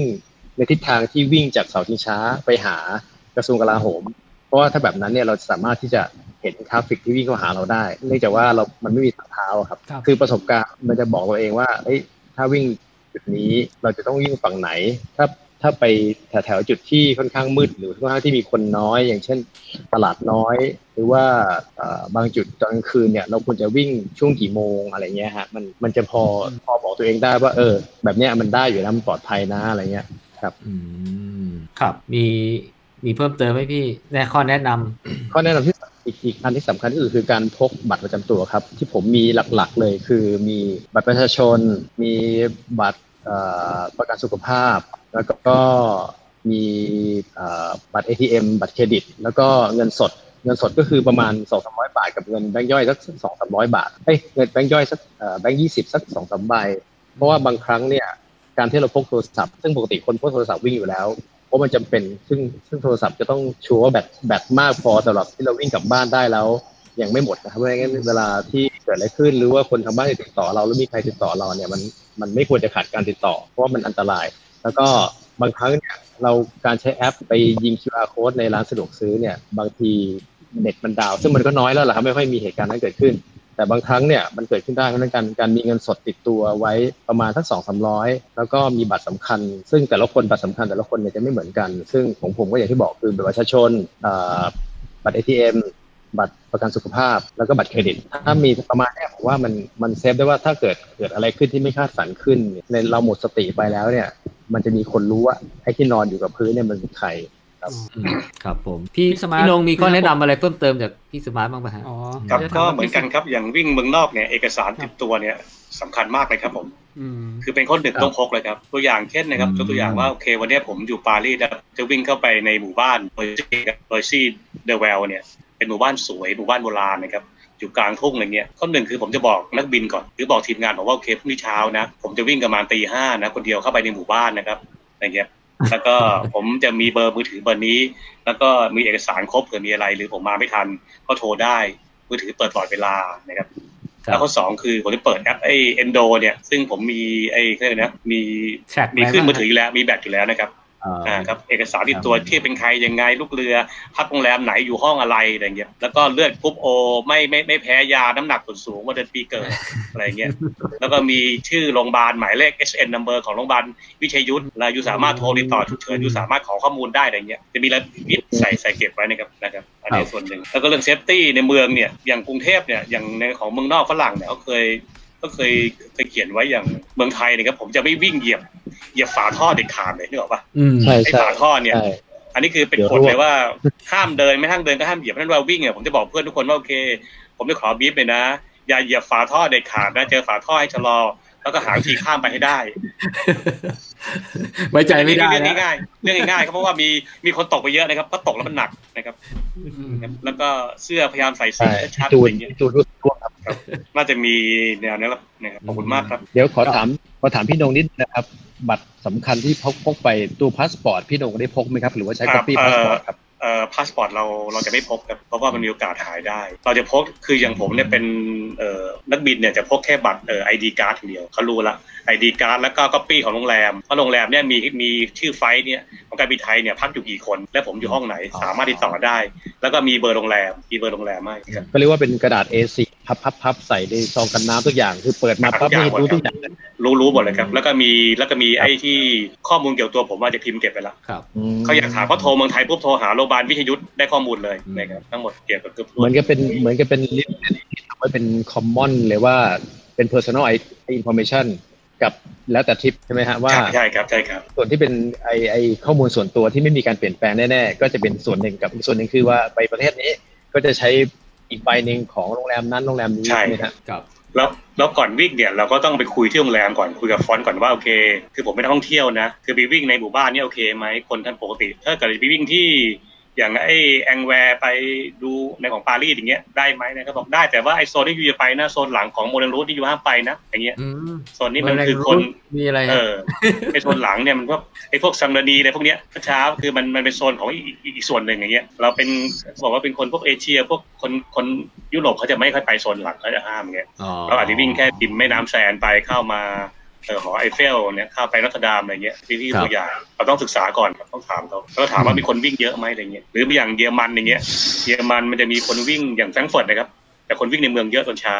แล้วก็ตรงแม่น้ำแม่น้ำไมน์มันจะมีลิฟต์สวยครับคือเขาจะทำทางวิ่งไปอย่างดีใช่เมืองนอกครับ อันนี้วิ่งแล้วเราเพลินนะครับมันไปเรื่อยเหมือนไม่เหนื่อยเพราะอากาศมันดีอะเราแค่พกน้ำขวดเดียวไปนะแล้วก็ข้อมูลถือวิ่งได้เลย แล้วก็ หรืออย่างอย่างอย่างเข้าไปในป่าไปใน park เนี่ยเราจะเข้าไปใน park อุทยานหรือหรือเข้าไป park เนี่ยมันมันจะทึบมากแต่มันมีทางวิ่งตลอดเวลา เราต้องไม่หลงเงี้ยต้องโหลด GPS ไปก่อนโหลดเอ่อ Google ไปก่อนศึกษา หรืออย่างอย่างครับผมว่าในในโลกนี้ประเทศที่วิ่งง่ายสุดและสนุกสุดคือญี่ปุ่นมข้อดีของญี่ปุ่นเนี่ยเราไม่ต้องพกน้ำเลย วิ่งไปไหนเราเจอตู้น้ำตลอดนะครับอืมไอ้ตู้น้ำที่กดเนี่ยกดได้เลย มีข้อแม้ว่าแบงค์พันอยู่หรือเนี่ยอยู่ต้องใส่ซองให้ดีอย่าให้เปียกน้ำนะ ถ้าเปียกน้ำไม่รับผมเคยทีทั้งปึงเลยเปียกน้ำเลยแต่ดีไปเจอร้านค้าไปเคยขอแรกก็ได้เหรียญมาเต็มเลยไปกดทีละทีอย่างเงี้ย อันนี้คือต้องระวังอ๋อแล้วญี่ปุ่นก็อากาศมันดีได้อย่างคือญี่ปุ่นเนี่ยไม่มีหมาไม่มีหมาเห่าอืมนะครับอืมนะครับแล้วก็ไม่มีขี้หมาให้เหยียบอย่างเมืองนอกอย่างฝรั่งเศสเยอรมันยังมีขี้หมาอยู่ต้องคอยระวังนะในในในครับในหมู่บ้านเลยครับก็ฟังฟังดูนะฮะเดี๋ยวผมรวบรวม ผมก็ไปรวบรวมเอ่อข้อแนะนำนะฮะสำหรับคนที่จะวิ่งซิตี้รันนะฮะ ได้มาทั้งหมด 14 ข้อนะครับผมโอ้แต่เยี่ยมเยี่ยมเลยเยอะแยะเลยฮะอันดับแรกนะฮะ plan your run วางแผนก่อนเลยครับว่าจะไปอ่าไหนถูกต้องเลยครับถูกใช้ต้องคุยกัน Google Map นะฮะ plot เส้นทางนะครับผม create map ได้นะฮะหรือจะใช้แอปนะครับผมเพื่ออะไรเพื่อเราจะได้รู้ว่าเราจะวิ่งไปทางไหนนะฮะแล้วก็จะกลับมาเนี่ยใช้เวลาเท่าไหร่วิ่งกี่กิโลนะครับสำคัญคือไม่หลง นะครับผมถ้าหลงได้ทำอย่างไร อันที่สอง carry carry the essentials ก็คือว่าให้พกของจำเป็นอย่างที่พี่สมาร์ทบอกนะฮะจะเป็นเงินสดโทรศัพท์นะฮะบัตรประจำตัวหรืออะไรก็ตามนะฮะแล้วก็อาจจะรวมถึงหมวกแว่นตานะฮะอุปกรณ์ที่จำเป็นการวิ่แต่ละคนเช่นยารักษาโรคหรืออะไรเงี้ยนะครับผมให้พกไปนะครับผมเพื่อเกิดอะไรขึ้นแล้วปุ๊บเนี่ยเราก็ยังมีสิ่งเหล่านี้เนี่ยพาตัวเรากลับมาที่ที่พักได้นะครับผมอันดับสามสำคัญมากนะฮะ เขาเรียกว่าเขาบอกว่า think safety don't take unnecessary unnecessary risk ก็คือว่าให้คิดถึงความปลอดภัยเป็นอันดับแรก อย่าเสี่ยงอะไรที่ไม่จำเป็นนะครับผมมีสตินะครับผมจะข้ามถนนจะอะไรเนี่ยนะฮะเลือกใช้ทางที่เอ่อที่อำนวยความสะดวกจะเป็นสะพานลอยทางม้าลายไฟจราจรไฟแดงนะครับ ผมไม่วิ่งเร็วจนเกินไปนะครับ ตัวครับตัวนี้ผมผมผมเพิ่มเพิ่มตัวข้อนี้นิดนึงว่าให้ครับให้เชื่อ มอนเซนต์ตัวเองครับ ถ้าอืมเส้นทางที่เราจะหันหน้าแล้ววิ่งเข้าไปในในถนนเส้นนั้นนี่เราเรารู้สึกในใจว่ามันไม่ใช่ มันไม่ปลอดภัยให้ถอยครับ ให้ถอยใช่ครันะบอ่าครับให้เปลี่ยนเส้นทางให้เปลี่ยนเส้นทาง ให้เปลี่ยนเส้นทางเลยอ๋อโอเคนะครับผมข้อสี่นะฮะถ้าหลีกเลี่ยงเส้นทางที่มีจราจรหนาแน่นได้ให้หลีกเลี่ยงนะฮะแล้วก็หลีกเลี่ยงช่วงรัชอาวอันนี้อาจจะเป็นคำแนะนำของต่างประเทศ นะครับผมแต่เมืองไทยคงจะหลีกเลี่ยงลำบากมากเพราะมันก็ติดทั้งวันนะฮะแล้วก็รถติดด้วยแต่อาจจะไปใช่เส้นใช่ทางที่คนสูตรคนควันน้อยพิษแย่มากครับสูตรควันพิษคือจราจรอาจจะไม่ได้เป็นประเด็นสำหรับนักวิ่งเพราะวิ่งอยู่บนทางเท้า แต่ว่าใช่อาจจะเป็ใช่นประเด็นควัเรื่นองของควันพิษควันนะและรับความร้อนจากเครื่องยนต์ที่มันมันจะมาถึงเราได้นี่แบบประมาณฮะอืมกลายเป็นว่าวิ่งแล้วเสียสุขภาพแทนนะฮะ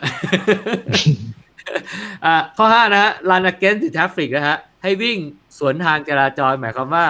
ให้วิ่งไปเนี่ยแล้วเราเห็นรถที่วิ่งประชิดเรานะครับผมแต่ไม่ได้วิ่งไปขวางทางเขานะใช่เราเห็นแล้วก็รถที่สวนมาก็เห็นเราง่ายกว่าใช่ใช่ไม่เห็นเราง่ายกว่านะครับผมข้อหกนะฮะให้วิ่งในช่วงเช้าหรือช่วงเย็นก็คงคันแนะนำนี้คงฝรั่งคงบอกว่า อยากไม่อยากจะเผชิญแดดนั่นเองพอความร้อน ก็เช้าเย็นก็คงจะสบบรรยากาศอาจจะสบายกว่านะครับผมแต่บางคนอยากของเรานี่นะยังมีประเภทเอ่อเอ่อเขาเรียกว่าอะไรนะซ้อมแดดใช่ไหมครับผมเก็บแดดเก็บแดดซ้อมแดดก็ให้หลีกเลี่ยงตอนเช้ากับตอนเย็นนะครับ ให้ไปวิ่งตอนเย็น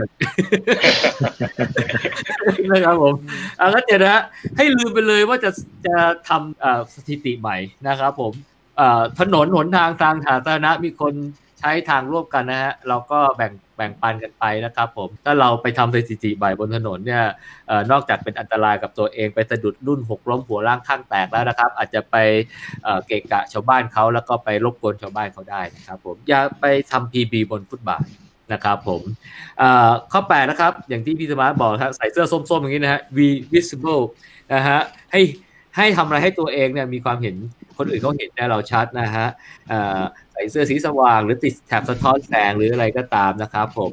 เอ่อแล้วก็ข้อเก้านะครับ keep the music down สำหรับคนที่ชอบฟังเพลงนะฮะผมเนี่ยชอบฟังเพลงนะฮะก็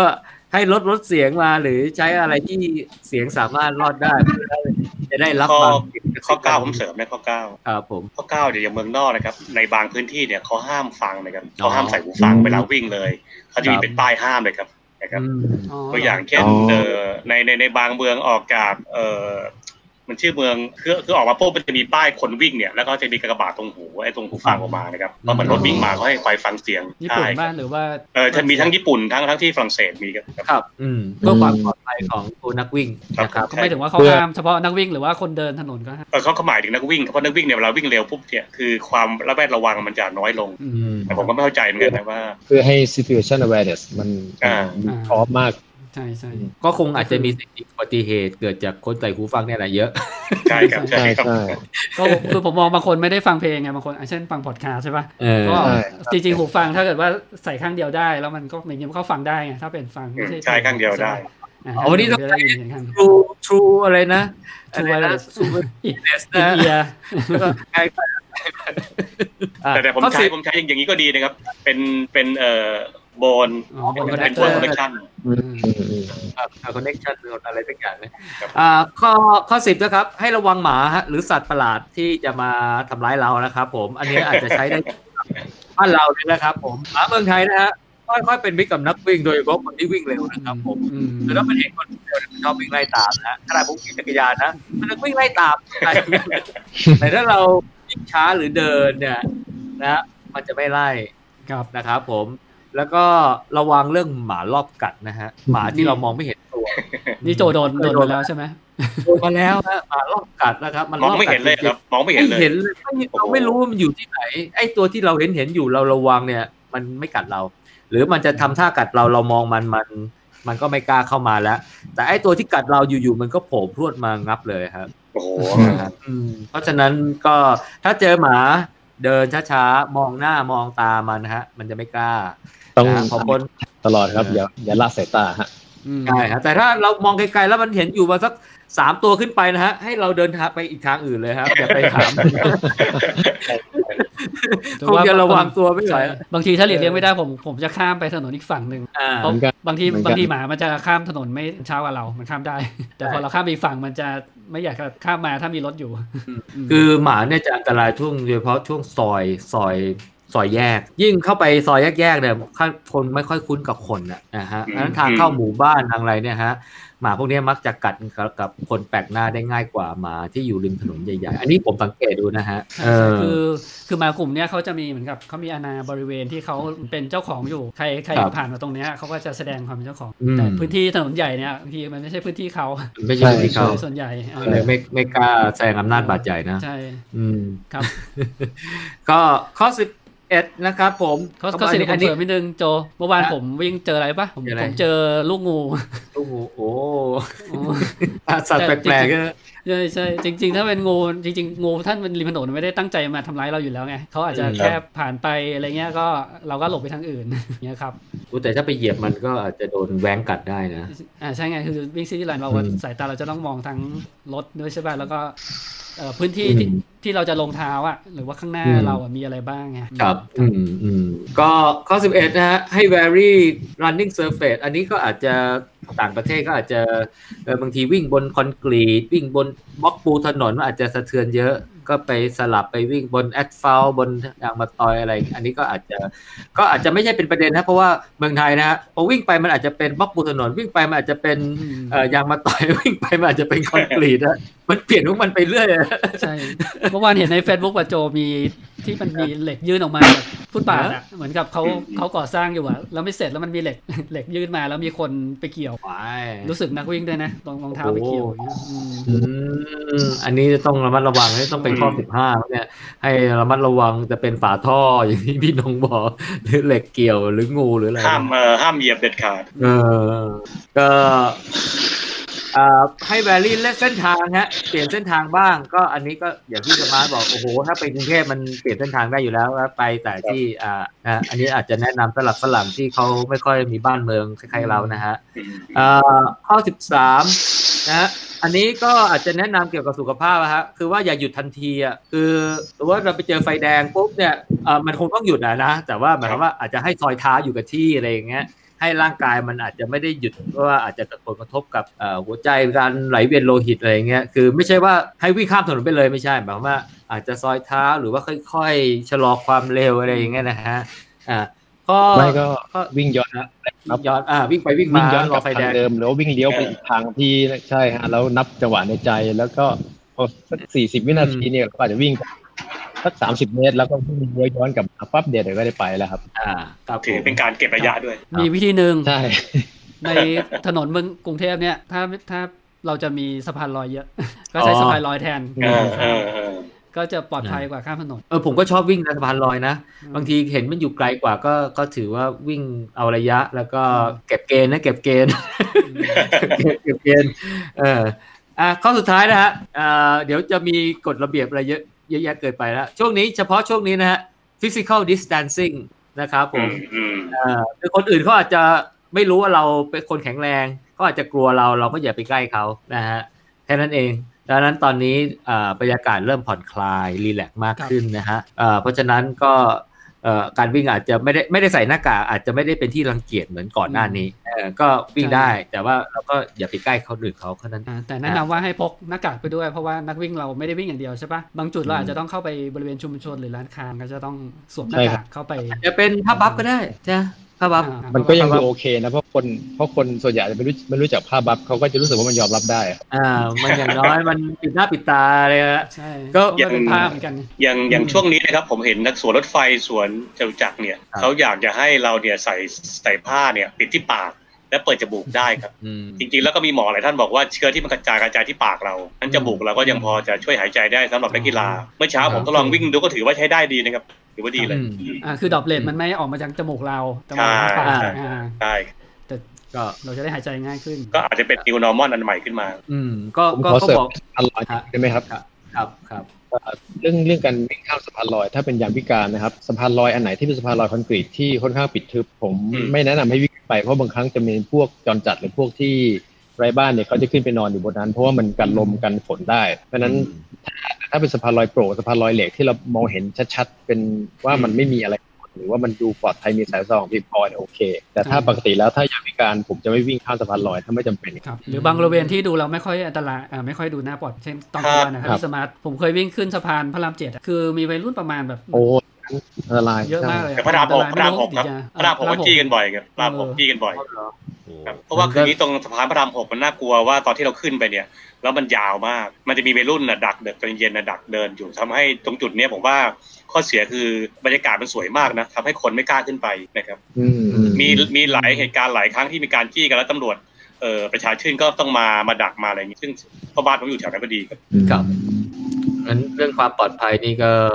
ก็สำคัญก็อย่างที่พี่สมาร์ทบอกฮะเชื่อ sense ตัวเองนะอะไรที่ดูไม่น่าไว้วางใจก็ก็หลีกเลี่ยงครับแต่ถ้าเราวิ่งเราวิ่งกันเยอะเราไปสักสิบคนยี่สิบคนก็ไม่ต้องกลัวใครครับ ถ้าอย่างนั้นก็ไปไหนก็ไปเถอะครับคือก็แต่แต่ก็วิ่งคงเยอะเกินที่ที่อะที่ที่เจอคือพอมันเยอะเกินพอคนเยอะใช่ป่ะนักวิ่งก็จะไปล้นออกเล่นเส้นทางจราจรไงเขาจะไม่แบบเรียงแถวแถวต้นเรียงหนึ่งใช่นะ อันนี้อาจจะใช่ต้องใช่ต้องคุยกันดีๆหน่อย คุยกันต้องต้องตกลงใช่ครับผมก็ก็คงประมาณนี้นะประก็มาณนี้อาจจะจะมีเป็นมีจุดหนึ่งครับในถนนในกรุงเทพถึงแม้นักวิ่งสตีลจะวิ่งบนฟุตบาทใช่ไหมครับแต่ถนนในกรุงเทพเนี่ยฟุตบาทไม่ได้มีตลอดทางอืมอืมบางถนนเราวิ่งไปมันไม่มีฟุตบาท หรืออมบางจุดเนี่ยฟุตบาทมันถูกจับจองโดยร้านค้าอืมอืมทางบนฟุตบาทแล้วก็ข้างล่างเราอาจจะต้องเวลาเราต้องหลบหลบของอืมที่เขามาวาง หรือว่ารถที่จอดอืมขวางอะไรเงี้ยลงไปที่ถนนก็ต้องระวังรถข้างหลังอืม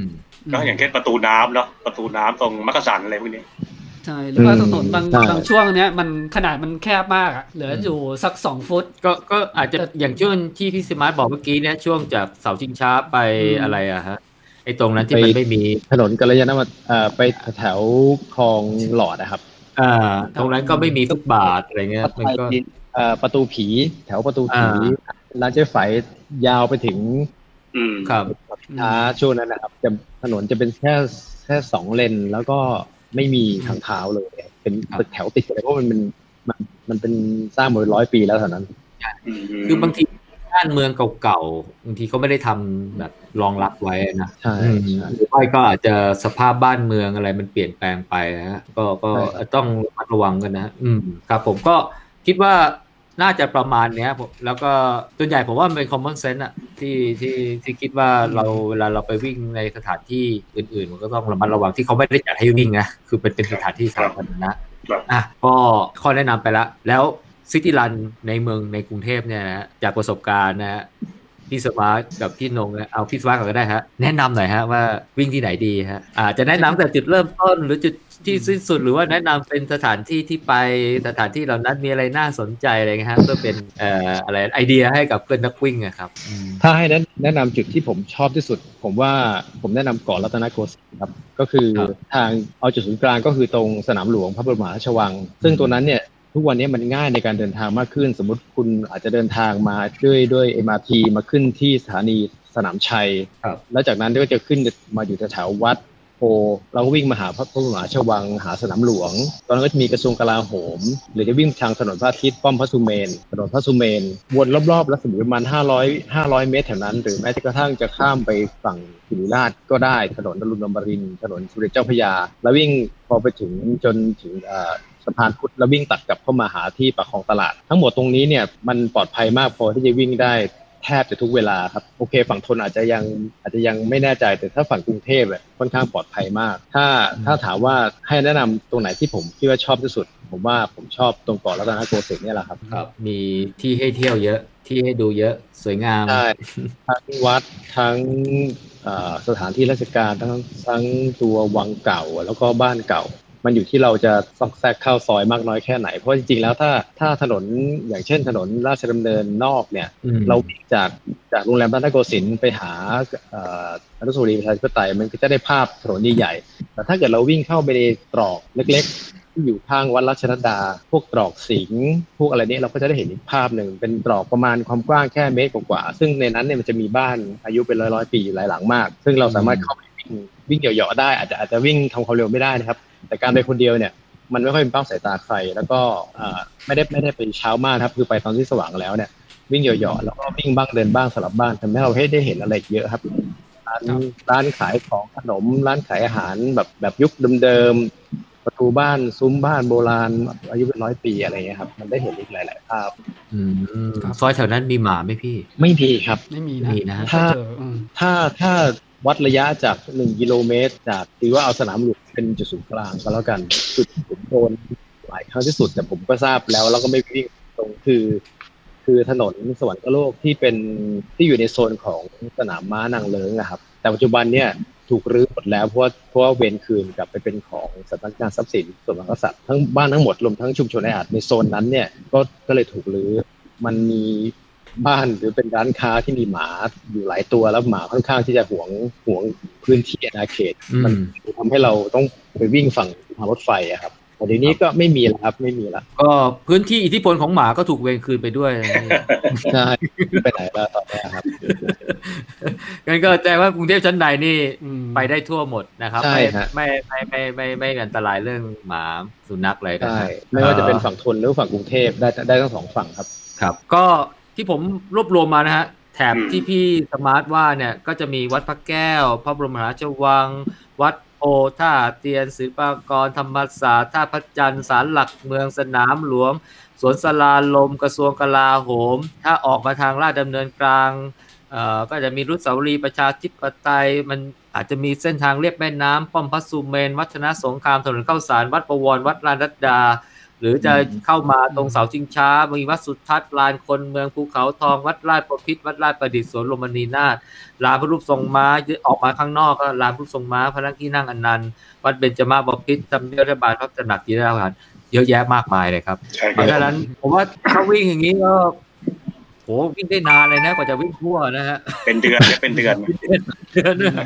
ผมผมเห็นด้วยครับ อันนี้เส้นทางที่สวยมากครับที่ที่ที่เขียนขึ้นมาเนี่ยครับผมก็ผมเองเนี่ยก็ ก็วิ่งก็นานนะกว่าจะไปได้ครบนะฮะ ผมใช้เวลาอยู่เอ่อหลายสองสามปีมั้งเนี่ยกว่าจะผมจะเขียนสถานที่เนี่ยครบนะเพราะผมวิ่งไปไหนผมก็จะบันทึกบันทึกอะไรเงี้ยนะฮะก็ถือว่าเป็นบริเวณที่มีที่วิ่งที่ท่องเที่ยวอะนะเป็นที่ท่องเที่ยวหลักแล้วเราก็วิ่งไปได้เยอะเออพี่พี่นงชอบวิ่งแถวๆนี้ด้วยป่ะฮะ หรือว่าก็ส่วนมากผมวิ่งอยู่ตรงสวนรถไฟนะก็ ก็จะมีจับกลุ่มกันสวนรถไฟมาสวนลุมแค่นี้ครับส่วนมากก็จะมาสองสวน ซึ่งมันห่างกันประมาณสักสิบโลสิบเอ็ดโลไม่เกินนี่นะไปไงก็ออกพี่ก็ออกจากสวนสวนรถไฟมาใช่ไหมก็วิ่งมาก็หนนะวิ่งตรงก็มาก็มาเจอสัมรีชัยง่ายๆครับอ้อมไป อันนี้ก็เลือกว่าจะวิ่งตามรถไฟฟ้าจนมาชนพระรามสี่ป่าหรือจะอ้อมมาตรงลาดปลารบก็ตรงมาทะลุก็ได้ได้ทั้งสองทาง แต่ลาดปลารบอย่างที่แจ้งว่ามันไม่มีฟุตบาทเนี่ยคือไม่ค้าจองหมดมันทำให้เราเราต้องเดิน ก็เดินอ้อมไปอะไรอย่างเงี้ยนะครับ แต่ถ้าเกิดอ๋อตามรถไฟฟ้ามาก็ถือว่าง่ายครับ เพราะตรงข้างล่างมันจะมีฟุตบาทเยอะอืมแต่ข้อเสียคือตรงพอเลยเสารีปุ๊บเนี่ยมันจะมีเขาเรียกนะรถมันเยอะแล้วควันค่อนข้างค่อนข้างเยอะนะครับครับก็เลยวิ่งตอนเที่ยงๆเลยครับแล้วก็ก็ถือว่าวิ่งได้ตั้งห้าสิบโลนะมาถึงก็สวนลุมอีกสักสิบ สิบโลแล้วให้กลับนะครับอืมแล้วก็เพื่อแรงอันหมนี้ดที่สวนรถไฟพอดี อันนี้พี่เป็นนักวิ่งสายอัลตร้าซิตี้รันครับครับผมคือคือคือถ้าเกิดรวมกลุ่มต้องไม่ต่ำกว่าห้าสิบโลครับอืมก็อยู่ประมาณในห้าสิบหกสิบโลนะครับ กลัวอะไรวิ่งผมไปเอาวิ่งไปเมื่อไหร่อะกลัวอะไรวะกลัวชวนก็ชวนอ่าฝั่งทนนี่พี่สมาร์ทไปวิ่งบ่อยไหมฮะ ก็ย่านฝั่งมีเรื่อยๆครับมีเรื่อยๆครับก็คือ ถ้าถ้าจะเอาปลอดภัยให้ข้ามที่ให้ข้ามที่สะพานพระปิ่นเกล้าเพราะถ้าเกิดข้ามที่สะพานพระรามแปดเนี่ยมันจะมีช่วงหนึ่งซึ่ง ซึ่งมันค่อนข้างเงียบไปหน่อยมันไม่ได้เปรี่ยวแต่มันเงียบคือร้านรวงห้องแถวมันปิดหมดใช่ใช่ตรงข้างล่างนะตรงก่อนครับใช่ฮะครับแต่ถ้าเกิดจากสะพานพระปิ่นเกล้าเนี่ยพอไปลงฝั่งนู้นแล้ว แล้วก็วิ่งเลาะไปทางวัดดุสิตาราม แล้วก็เลี้ยวซ้ายเข้าอรุณอมรินทร์ข้ามสะพานอรุณอมรินทร์ผ่านหน้าศิริราช ไปเข้าถนนอรุณอมรินทร์วิ่งยาวจนถึงอ่าถนนสมเด็จเจ้าพระยา ถ้าในกรณีที่เราต้องการรีบแม่น้ำนะครับตรงนั้นก็จะเห็นพวกอ่าพวกโบสถ์แล้วก็อย่างเช่นโบสถ์ซานตาครูสหรือว่าตัวมัสยิดต้นสนคือมันจะมันจะมีความหลากหลายของของชาติพันธุ์เยอะมากฝั่งนั้น ทั้งอืมจีนทั้งทั้งแขกทั้งคริสต์แล้วก็สามารถไปถึงถึงสะพานพุทธและย้อนกลับเข้าฝั่งกรุงเทพอีกก็ได้ หรือถ้าเกิดว่าเราอยากไปต่อก็คือจากสะพานพุทธแล้วก็วิ่งตรงไป เข้าถนนสมเด็จเจ้าพระยาวิ่งเข้าต่อเจริญนคร แล้วไปข้ามตรงสะพานตากสินก็ได้ ตรงนั้นอาจจะไม่มีไฮไลท์อะไรมากมายนะแต่มันก็ได้ระยะที่ดี เพราะว่าทางเท้าทางเท้าสูงมาก เพราะว่ามันเหมือนจะทำเป็นคันกั้นน้ำหรือไงผมไม่ทราบเหมือนกันแต่ว่าตัวทางเท้าเนี่ยจะสูงกว่า ประมาณสักประมาณเมตรหนึ่งฮะเพราะฉะนั้นเวลาขึ้นลงขึ้นลงขึ้นลง มันจะมีแรมป์ให้ขึ้นลง มันก็เมื่อยเมื่อยเอาเรื่องอยู่ แต่ถ้าเกิดล่าสุดที่ผมไปฝั่งทนเนี่ยคือ พอจากข้ามสะพานพระปิ่นเกล้าแล้ว วิ่งไปจนถึงเอ่อเอาเท่าทีผมไปทางสะพานพุทธสะพานพุทธแทนที่ผมจะเลี้ยวเข้าถนนสมเด็จเจ้าพระยา ผมวิ่งตรงไปหาเอ่อวงเวียนใหญ่พอผ่านวงเวียนใหญ่เนี่ยผมก็จะตัดไปเข้าตรงเอ่อเขาเรียกว่าอะไรอะ สถานีรถไฟ วงเวียนใหญ่อะครับครับ อ่าใช่ ตรงนั้นเนี่ยมันจะมีถนนถนนเล็ก ซึ่งไม่ใช่ถนนเส้นสำคัญเป็นเส้นเป็นเส้นที่เรียบทางรถไฟเลย ถนนเส้นนี้จะอยู่ประมาณ2กิโล3กิโลจะตรงไปหาสถานีตลาดพลูได้ ตรงเนี้ยจะมีความเช้าเช้าๆน่าวิ่งมาก แล้วมันเป็นถ้าวิ่งตอนเช้าเส้นทางที่ว่าจากสถานีวงเวียนใหญ่ไปจนถึงสถานีตลาดพลูเนี่ยพระอาทิตย์จะอยู่หลังเรา เพราะฉะนั้นการถ่ายภาพจะสวย เราจะเห็นภาพตับบาทเห็นชาวบ้านเอาของมาขาย แล้ว ถ้าเกิดจังหวะดีแถวแถวๆตลาดพลูเนี่ยจะเราจะเห็นว่าห้องแถวยุคยุคเก่า ยุคประมาณเจ็ดแปดสิบปีเนี่ยมันจะเป็นพวกเหมือนกับเป็นเป็นเป็นครัวของร้านอาหาร ร้านทำขนมเขาจะมีการนึ่งขนมจีนโบราณนะครับ ขนมแบบขนมอบเขาเรียกขนมอะไรเหมือนขนมไข่หรือขนมอะไรที่เราเห็นที่ที่กุดีเอ่อไม่ใช่วัดเล่งในที่มันมันใหญ่ๆหน่อย ขนาดเท่าจานฟูฟูๆสีขาวๆที่จะมีครับครัวครับ อ่า อะไรอย่างขนั้นแหละนมสาลี่เลยป่ะประมาณนั้นป่ะ อย่างนั้นนี่ใครงั้นจะเป็นมันจะเนื้อเหมือนเนื้อเหมือนกับซาลาเปาหรือว่าขนมถ้วยฟูคล้ายๆที่คือมันเป็นเนื้อเหมือนซาลาเปาเหมือนกับซาลาเปาไม่มีไส้เขาเรียกอะไรนะฮะแต่มันอันใหญ่อะมันโถให้ให้มันโถแต่ใหญ่มากใหญ่เท่าจานเลยพี่อะไรเงี้ยฮะอืมครับที่จะมีกระดาษสีชมพูรอง ถ้าเราวิ่งถนนเส้นหลักถนนเส้นที่ที่ผ่านหน้าวัดหลาย ๆ วัดมาเนี่ยมันจะเห็นแค่การเอามาจัดเรียงขายหน้าร้านเป็นหนึ่งในตู้หรือได้วางบนถาด แต่ถ้าวิ่งถนนเส้นรองแบบเนี้ย เราจะเห็นพวกลูกจ้างที่เป็นต่างด้าวเนี่ยกำลังปั้นขนมกำลังเอาขนมมาอบ ยกฝาขึ้น น้ำร้อนเดือดอะไรเงี้ยมันจะเห็นภาพนั้นแล้วถ้าเกิดจังหวะดีก็จะได้ถ่ายภาพที่ตอนรถไฟที่มาจากเอ่อเอ่อสุดสายที่ไหนนะ ที่มหาชัยวิ่งตรงเข้ามาหาสถานีวงเวียนใหญ่ ก็ก็จะได้เห็นรถไฟเขาเรียกขบวนรถไฟขบวนสั้น ก็สนุกดีเป็นประสบการณ์ที่ดี แล้วก็จากตลาดพลูปุ๊บเนี่ย ถ้าเราวิ่งไปสายหน่อย ส่วนใหญ่ผมจะวิ่งไปเช้าเพราะผมไม่ชอบแดดวิ่งไปสายหน่อยปุ๊บก็จะมีพวกอาหารการกินแถวนั้นเยอะมากข้าวข้าวหมูแดงขนมจีบซาลาเปาแล้วก็กุ้ยช่ายมีที่แถวนั้นเยอะมากแวะกินจนจนอิ่มได้แล้วแล้วเดินต่อได้หลังจากนั้นเนี่ยเราสามารถที่ไปถึงวัดขุนจันทร์แล้วก็ไปวัดอ่อวัดปากน้ำภาษีเจริญ ซึ่งไฮไลท์ทุกวันนี้ที่คนชอบกันก็คือพระพุทธรูปองค์ที่ใหญ่มากๆ ที่ที่เขากำลังสร้างอยู่ใกล้ๆจะเสร็จแล้วล่ะ ตรงเนี้ยมันเป็นภาพเป็นพระองค์ใหญ่สวยมาก แนะนำให้ไปวิ่งไปถ่ายรูปครับอืมของของพี่นงวิ่งมาแถวนี้ไหมฮะเห็นหรือว่าวิ่งรอบรัชดาพิเศษกก็วิ่งรอบอย่างเดียวครับ ไม่ได้เข้าไปข้างในครับ เพราะว่าเอ่อทางมันค่อนข้างซับซ้อนนะครับนะครับอืมคือพี่เลือกก็ทางที่มีฟุตบาทใหญ่ๆอะไรเงี้ยวิ่งสบายๆนะครับครับอืมก็เดี๋ยวเดี๋ยวเดี๋ยวเดี๋ยวเดี๋ยวจัดไปเที่ยวธนบุรีอีกรอบหนึ่งพี่โอ้ดีมากเลยครับพะว่ คราวที่แล้วไม่ได้ไปจำได้พี่ไม่ได้ไป พี่ไม่ได้ไปพี่พี่ติดงานติดทุกอย่างเนี่ยหรือหรือแลกตารางบินไม่ได้เนี่ยเสียดายมากฮะเพราะพี่ว่าเป็นคนฝั่งทนเลยนะเนี่ยอ๋อเอาเพราะว่าตรงตรงฝั่งทนเนี่ยเราเคยไปทีมเราเคยไปพาไปวิ่งเที่ยวตามรอยพระเจ้าตากสินนะฮะเสียดายอย่างที่เสียดายใช่เส้นทางที่พี่สมายพูดเมื่อกี้เลยอะเพียงแต่ว่าอ๋อเราจะเจาะเจาะเข้าไปในสถานที่ที่อ๋อมีความไปเชื่อมโยง กับพระเจ้าทำตากไมสินด้วยนะครับฮะที่วัดอะไรนะวัดสงครามหรือวัดอะไรนะครับ วัดที่วัดถ้าวัดที่ที่ที่เกี่ยวกับพระเจ้าตากสินโดยตรงเนี่ย เรียกว่าวัดบางยี่เรือนใต้ หรือว่าวัดอินทรามใช่ไหมฮะอ๋อวัดอินทรามอ๋อที่ที่ที่มีครับที่มีเจดีย์ที่เชื่อว่าเป็นที่บรรจุพระบรมอัฐิของของพระเจ้าตากสินนะฮะอ่าแต่เราที่จะว่ามีพาคนไปทหารเขาจะไปบนกันอะไรนั้นป่ะครับ เออไม่แน่ใจเหมือนกันพี่ แถวนั้นก็บนกันหลายที่เหมือนกันนะ แต่ว่าจากนั้นที่เราไปเนี่ยนะฮะเอ่อวัดอรุณใช่ไหมฮะเดี๋ยววัดอรุณเนี่ยเอ่อโอเค คนส่วนใหญ่เขาจะไปถ่ายรูปกับพระปรางวัดอรุณใช่ไหมฮะเอ่อแต่เราจะไปดูเอ่อนอกจากถ่ายรูปกับพระปรางเนี่ยแต่นั้นจะมีโบสถ์ไงโบสถ์น้อยที่เคยขังพระเจ้าตากสินก่อนที่จะมีการเปลี่ยนแปลงอะไรพวกเนี้ยนะครับเออแล้วก็แวะพวกเอ่อ วัดหงส์รัตนารามเลยครับที่เขาบอกว่าเขาเอาสถาปัตยกรรมวัดหงส์เนี่ยไปไปตกแต่งสถานีอะไรนะของของรถไฟใต้ดินนะฮะที่เป็นรูปหงส์นะฮะสวยๆอันหนึ่งนะฮะอ๋ออ่าอันนี้มาจากอืมที่มาว่าอยู่ใกล้ๆกับวัดหงส์รัตนารามที่นั่นก็จะมีอ่าศาลพระเจ้าตากสินอะไรแล้วก็มีเรื่องเล่าสถานีอะอิไรสระเงี้ยพระเจ้าอ่าตากสินใช่ใช่ใช่ใช่ใช่ใช่ใช่ฮะแล้วตรงนั้นอย่างที่บอกที่พี่สมาร์ทบอกมีมัสยิดต้นสนนะโอ้ที่นั่นนี่ ฝังศพของเอ่อเอ่อเจ้าพระยาพระคลังคนแรกอะเขาเรียกว่าอะไรนะเอ่อเจ้าพระยาจะเอ่อเขาตำแหน่งเจ้าพระยาจักรีอะเขาเรียกจักรีจักรีแขกไงอืมก็จะมีเรื่องราวมีอะไรนะเอ่อแล้วก็วิ่งไปทางถนนฮะไม่ใช่พวอะไรกนะเชกอามัดใช่ไหมเชกามายุทธยาพี่เชกามายุทธยาฮะ อันนั้นต้นสกุลบุญนาคฮะ อันนั้นสมัยโอเคพระเจ้าทรงธรรม อันนี้เป็นเอ่อจักรีแขกฮะซึ่งพอเจ้าพระยาจักรีแขกเนี่ยตายนะฮะเจ้าพระยาจักรีที่เรารู้จักกันรัชกาลที่หนึ่งเนี่ยถึงขึ้นไงฮะอ๋อแต่ว่าเอ่อในนั้นน่าจะมีหลุมฝังศพที่เขาบอกว่าเอ่อพระเจ้าตากสินเนี่ยเคยมาดูฝังศพ เพราะว่ารักคนนี้มากคนนี้โอ้โหประวัติโชคโชนฮะผมก็จะเล่าให้ฟัง แล้วก็วิ่งไปทางถนนอ๋อที่พี่สมาร์ทบอกด้วยเอ่อสถานีรถไฟเอ่อเอ่อไอ้วงเวียนใหญ่อะฮะ แล้วก็วิ่งไปตามวงใหญ่ทางเรียบอืมก็ก็เนี่ยกำลังคุยกับหมูว่าเดี๋ยวเออเดี๋ยวจะชวนชวนวิ่งไปแต่ว่ายังไม่ไปซีรีส์เอ่อพระเจ้าตากสิน แต่จะวิ่งซีรีส์วัดประจำรัชกาลฮะอืมเออเราเราเคยวิ่งพาไปเที่ยวไหว้พระเก้าวัดใช่ไหมฮะครับอันนั้นก็ชื่อวัดนามมงคลไปไหว้วัดนี้เพื่อให้ได้สุขภาพดีร่ำรวยเงินทองศัตรูเอะไรนะพินาศอะไรเงี้ยใช่ไหมฮะอันนั้นก็แล้วแต่วัดนะฮะแล้วแต่พระองค์ไหนนะฮะแต่อันนี้เราจะไปวัดประจำราชการเลยรายการที่หนึ่งวัดอะไรการที่สองวัดอะไรอะไรนะฮะ แต่ว่าคราวนี้จะยาว เพราะว่ามันจะมีจะมีวัดวัดหนึ่งซึ่งอยู่ออกไปข้างนอกเลยฮะ คือวัดประจำราชการที่สามก็คือวัดราชโอรสที่จะอยู่ ฉีกออกไปจากราชการอื่นราชการอื่นเนี่ยจะอยู่กระจุกอยู่แถว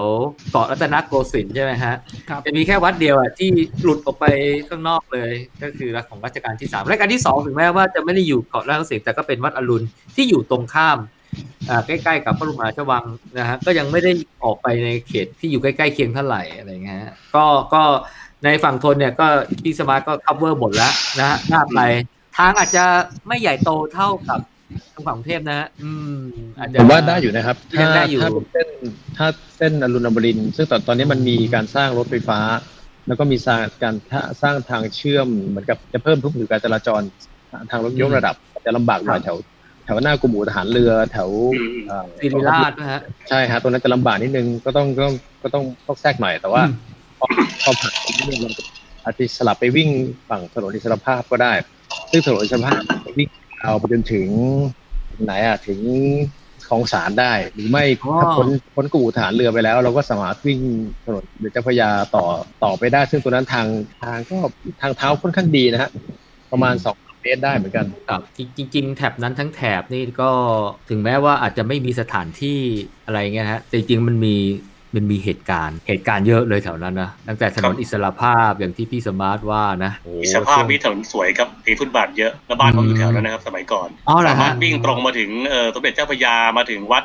ประยุรวงศาวาสมามาใช่หาโรงเรียนศึกษาดาลีโค้งใต้สะพานพุทธวนข้ามมาอ่าคือเยอะครับ มาทงครับเจริญนครนะครับอืมครับครับทางวิ่งที่สวยเยอะ มาถึงวงเวียนเล็กนะครับแถวนั้นนี่จะมีชื่อชื่อสถานที่ชื่อถนนอะไรที่ดูน่าสนใจอะเช่นอ่าถนนพลานนกใช่ไหมอ่าฮะใช่ครับใช่ครับเอ่อโพบ้านแขสามกต้นโพสามต้นบ้านแขอะไรกฮะท่าดินแดงอ่าลาดย่าบ้านอะไรย่าเงี้ยใช่ครับดูดูเหมือนเป็นชื่อสถานที่คุ้นๆในประวัติศาสตร์นะเออซึ่งซึ่งซึ่งเราก็เดี๋ยวอาจจะมีจัดแล้วก็พาไปแล้วก็เล่า อาจจะไม่ได้มี อาจจะไม่ได้มีสถานที่ใดนะแต่ว่ามีเหตุการณ์มีอะไรสนุกสนุกๆเหมือนกันนะฮะอะรูทที่โจบอกนี่คือเป็นรูทใหม่นะ ยังไม่เคยจัดมาก่อนเนาะเก้าอ๋อประจำเก้าราชการเรายังไม่เคยจัดยังวิ่งมาก่อนยังยังยังฮะเนี่ยจะเชิญชวนเนี่ยหลังโควิดเนี่ยนะฮะไปไปวิ่งกันนะครับผมแล้วผมก็พอวิ่งได้แล้วอะข้ามมาฝั่งที่ผมว่าพี่สมาร์ทอาจจะเชี่ยวชาญมากเลยฮะเยาวราชเจริญกรุงครับแนะนำอะไรไหมพี่ อืมแถวนี้ถ้าถ้าเยาวราชเจริญกรุงมันจะมีถนนอยู่อยู่สามเส้นที่มันมันจะเหมือนกับขนานกันเยาวราชเนี่ยเหมือนจะเป็นถนนเส้นหลักนะฮะแล้วก็ถนนที่ที่จะอยู่ใกล้แม่น้ำมากกว่าคือถนนทรงวาดซึ่งทางเท้าค่อนข้างแคบมาก ไม่ไม่ถึงเมตรหนึ่งด้วยซ้ำไป แล้วก็บางช่วงก็จะมีกระถางต้นไม้มีพวกสิ่งของที่เจ้าของบ้านหรือว่าเขาวางอะไรเกะกะ วางขวางหน้าบ้าน แต่ก็ยังพอวิ่งได้นะฮะอืมอีกเส้นหนึ่งคือที่ขนานกันถ้านับจากแม่น้ำไปจะเป็นทรงวาดเป็นเยาวราชแล้วก็จะเป็นถนนเอ่อน่าจะลูกหลวงหรือหลานหลวงผมผมจำไม่ได้ทีหรือว่าหลวงเนี่ยแหละ ก็คือที่ผ่านหน้าโรงพยาบาลกลางอะครับ มันก็จะอ๋อมันก็จะเหมือนขนานคู่ขนานสามสามเส้นกันไป ก็แล้วแต่เราจะเลือกเส้นไหน ที่ที่ผมครับถนัดคือผมมักจะมาจากทาง สะพานพุทธมันก็จะวิ่งตัดเข้าหาอ่าสอนอตรงจักรวรรดิปะสอนอจักรวรรดิครับใช่สนจักรวรรดิครับจากสนจักรวรรดิปุ๊บเราก็จะตัดเข้าเข้าถนนที่จะวิ่งเข้าหาท่ามหาราช หลังจากนั้นปุ๊บเนี่ยเราจะมีทางแยกซ้ายก็จะเป็นถนนทรงวาดทรงวาดเราสามารถวิ่งตรงได้สุดเลยจนถึงเอ่อไปตัดกับเจริญกรุง หรือว่าเราจะเลี้ยวเข้าไปที่ถนนเอ่อ วานิชหนึ่งวานิชสองที่เป็นช่วงตลาดน้อยก็ได้ ซึ่งผมว่าในตลาดน้อยเนี่ยมันมีอะไรที่ให้น่าสนใจเข้าไปดูเยอะมากครับรวมทั้งอืมร้านอาหารชิลๆชิคๆพื้นที่ที่จะไปไปนั่งแวะทานได้ถ้าถ้าวิ่งสายหน่อยนะเพราะว่าถนนตัวตัวเอ่อตลาดน้อยเนี่ยมันก็จะเข้าไปที่ศาลศาลเจ้าลงเกือก หรือว่าอ่าบ้านอ่าโซเฮงไถที่เป็นบ้านบ้านจีนโบราณอายุเกือบเอ่อเกือบสองร้อย กว่าปีอ๋อแล้วนะตั้งแต่ที่มีสระว่ายน้ำใช่ไหมฮะใช่ที่เสือสว่ายระน้ำสระตรงกลางใช่ฮะนั่นแหละครับอันนี้ก็ได้เข้าไป ซึ่งซึ่งเข้าไปปุ๊บก็ไปคือกฎของเขาคือถ้าเข้าไปเนี่ยไปดูได้แต่ว่าต้องอุดหนุนซื้อเครื่องดื่มเขาซึ่งมันก็เป็นการคลายการเบรกของเราได้อยู่แล้วอืมศาลเจ้าลงเจ้าโซเฮงไทยแล้วก็มีศาลเจ้าอีกอันหนึ่งซึ่งเวลางานจัดจัดช่วงเอ่อเทศกาลกินเจเนี่ยศาลเจ้าตรงนี้เนี่ยจะเอ่อโจอะไรนะจำจำชื่อไม่ได้ โทษทีจะมีจะมีเขาเรียกว่าเป็นเหมือนกับเป็นจุดศูนย์กลางของการจัดเทศกาลกินเจของของคนจีนในชุในย่านตลาดน้อยเลยอะครับ จะมีสามที่ซึ่งเจ้าชายก็เข้าไปเดินดูได้รับเลาะดูได้หมดครับ อาจจะทำความเร็วได้ไม่มากเพราะว่ามันเป็นทางคดเคี้ยวไปคดเคี้ยวมา แต่ว่ายังไงก็ไม่หลงนะเพราะว่ามันเป็นทางบังคับไปเรื่อยๆครับครับอืมพี่สมาร์ทเส้นนี้ที่มีคนไปถ่ายรูปรถเก่าๆคันหนึ่งกับกำแพงสวยๆใช่ไหมใช่เลยฮะใช่เลยฮะไอ้ไอ้รถอืมรถเฟียตคันนั้นนะครับ จะอยู่ตรงนั้นตลอดก็ตรงนั้นก็จะเป็นซอยที่เข้าไปตรงศาลเจ้าเอ่อโจโจวซือกงอ่าศาลเจ้าโจโจวซือกงซึ่งมันจะจะจะบ้านโซวเฮงไถ่ได้แค่ฟังก็อยากวิ่งเลยครับใช่พี่คือคือไอเดียผมตรงจุดจุดนั้นที่ถามว่าบอกทางชัดเจนได้ไหมว่าเข้าไปยังไงบอกบอกยากเพราะว่าถ้าซูมดูในใน Google Street View หรือ Google Map เนี่ยมันเป็นทางเดินมันจะไม่เห็นใน Google Map เพราะฉะนั้นไอเดียผมตรงนั้นเมื่อมันปลอดภัยผมจะแนะนำว่าให้ get lost คือเข้าไปหลงอะครับอืม เดินเข้าไปมันก็หาทางมาเองใช่แล้วจะเห็นคนถ้าที่ไปสายเนี่ยก็จะเห็นคนหิ้วกล้องหิ้วพวกเด็กวัยรุ่นมาหิ้วกล้องกล้องฟิล์มมาถ่ายรูปมาอะไรกัน ซึ่งอืมอืมเป็นว่ามันจะมี street art จะมีจุดไฮไลท์ จะมีสถานที่เก่าทั้งศาลเจ้าทั้งบ้านเก่าให้เราถ่ายอยู่แล้วพอหมดอืมหมดตู้นั้นมาปุ๊บก็ออกมาตรงโรงแรมแม่น้ำ The River ตรงโรงแรม The River ซึ่งสี่พระยาซึ่งโรงแรมเนี่ยถ้าถ้าใครที่ต้องการที่จะวิ่งเริ่มต้นจากโซนนั้นเนี่ย ผมแนะนำว่าให้มาเอารถมาจอดที่โรงแรม The River ได้เลย มาตั้งแต่เช้าก็ได้เพราะว่าโรงแรม The River สามารถจอดรถได้ 24 ชั่วโมง แล้วก็ห้องน้ำเปิดบริการ 24 ชั่วโมงติดแอร์ด้วยนะครับผมเข้าไปใช้บริการอยู่หลายครั้งเหมือนกันตีสี่ตีห้าเนี่ยผมเข้าไปหลายครั้งนะจอดรถอืมแล้วเริ่มวิ่งจากนั้นเนี่ยเพราะฉะนั้นมันทำให้เราสามารถทำทำทำระยะแล้วก็หาอะไรเล่นในบริเวณนั้นได้ค่อนข้างเยอะก่อนที่จะ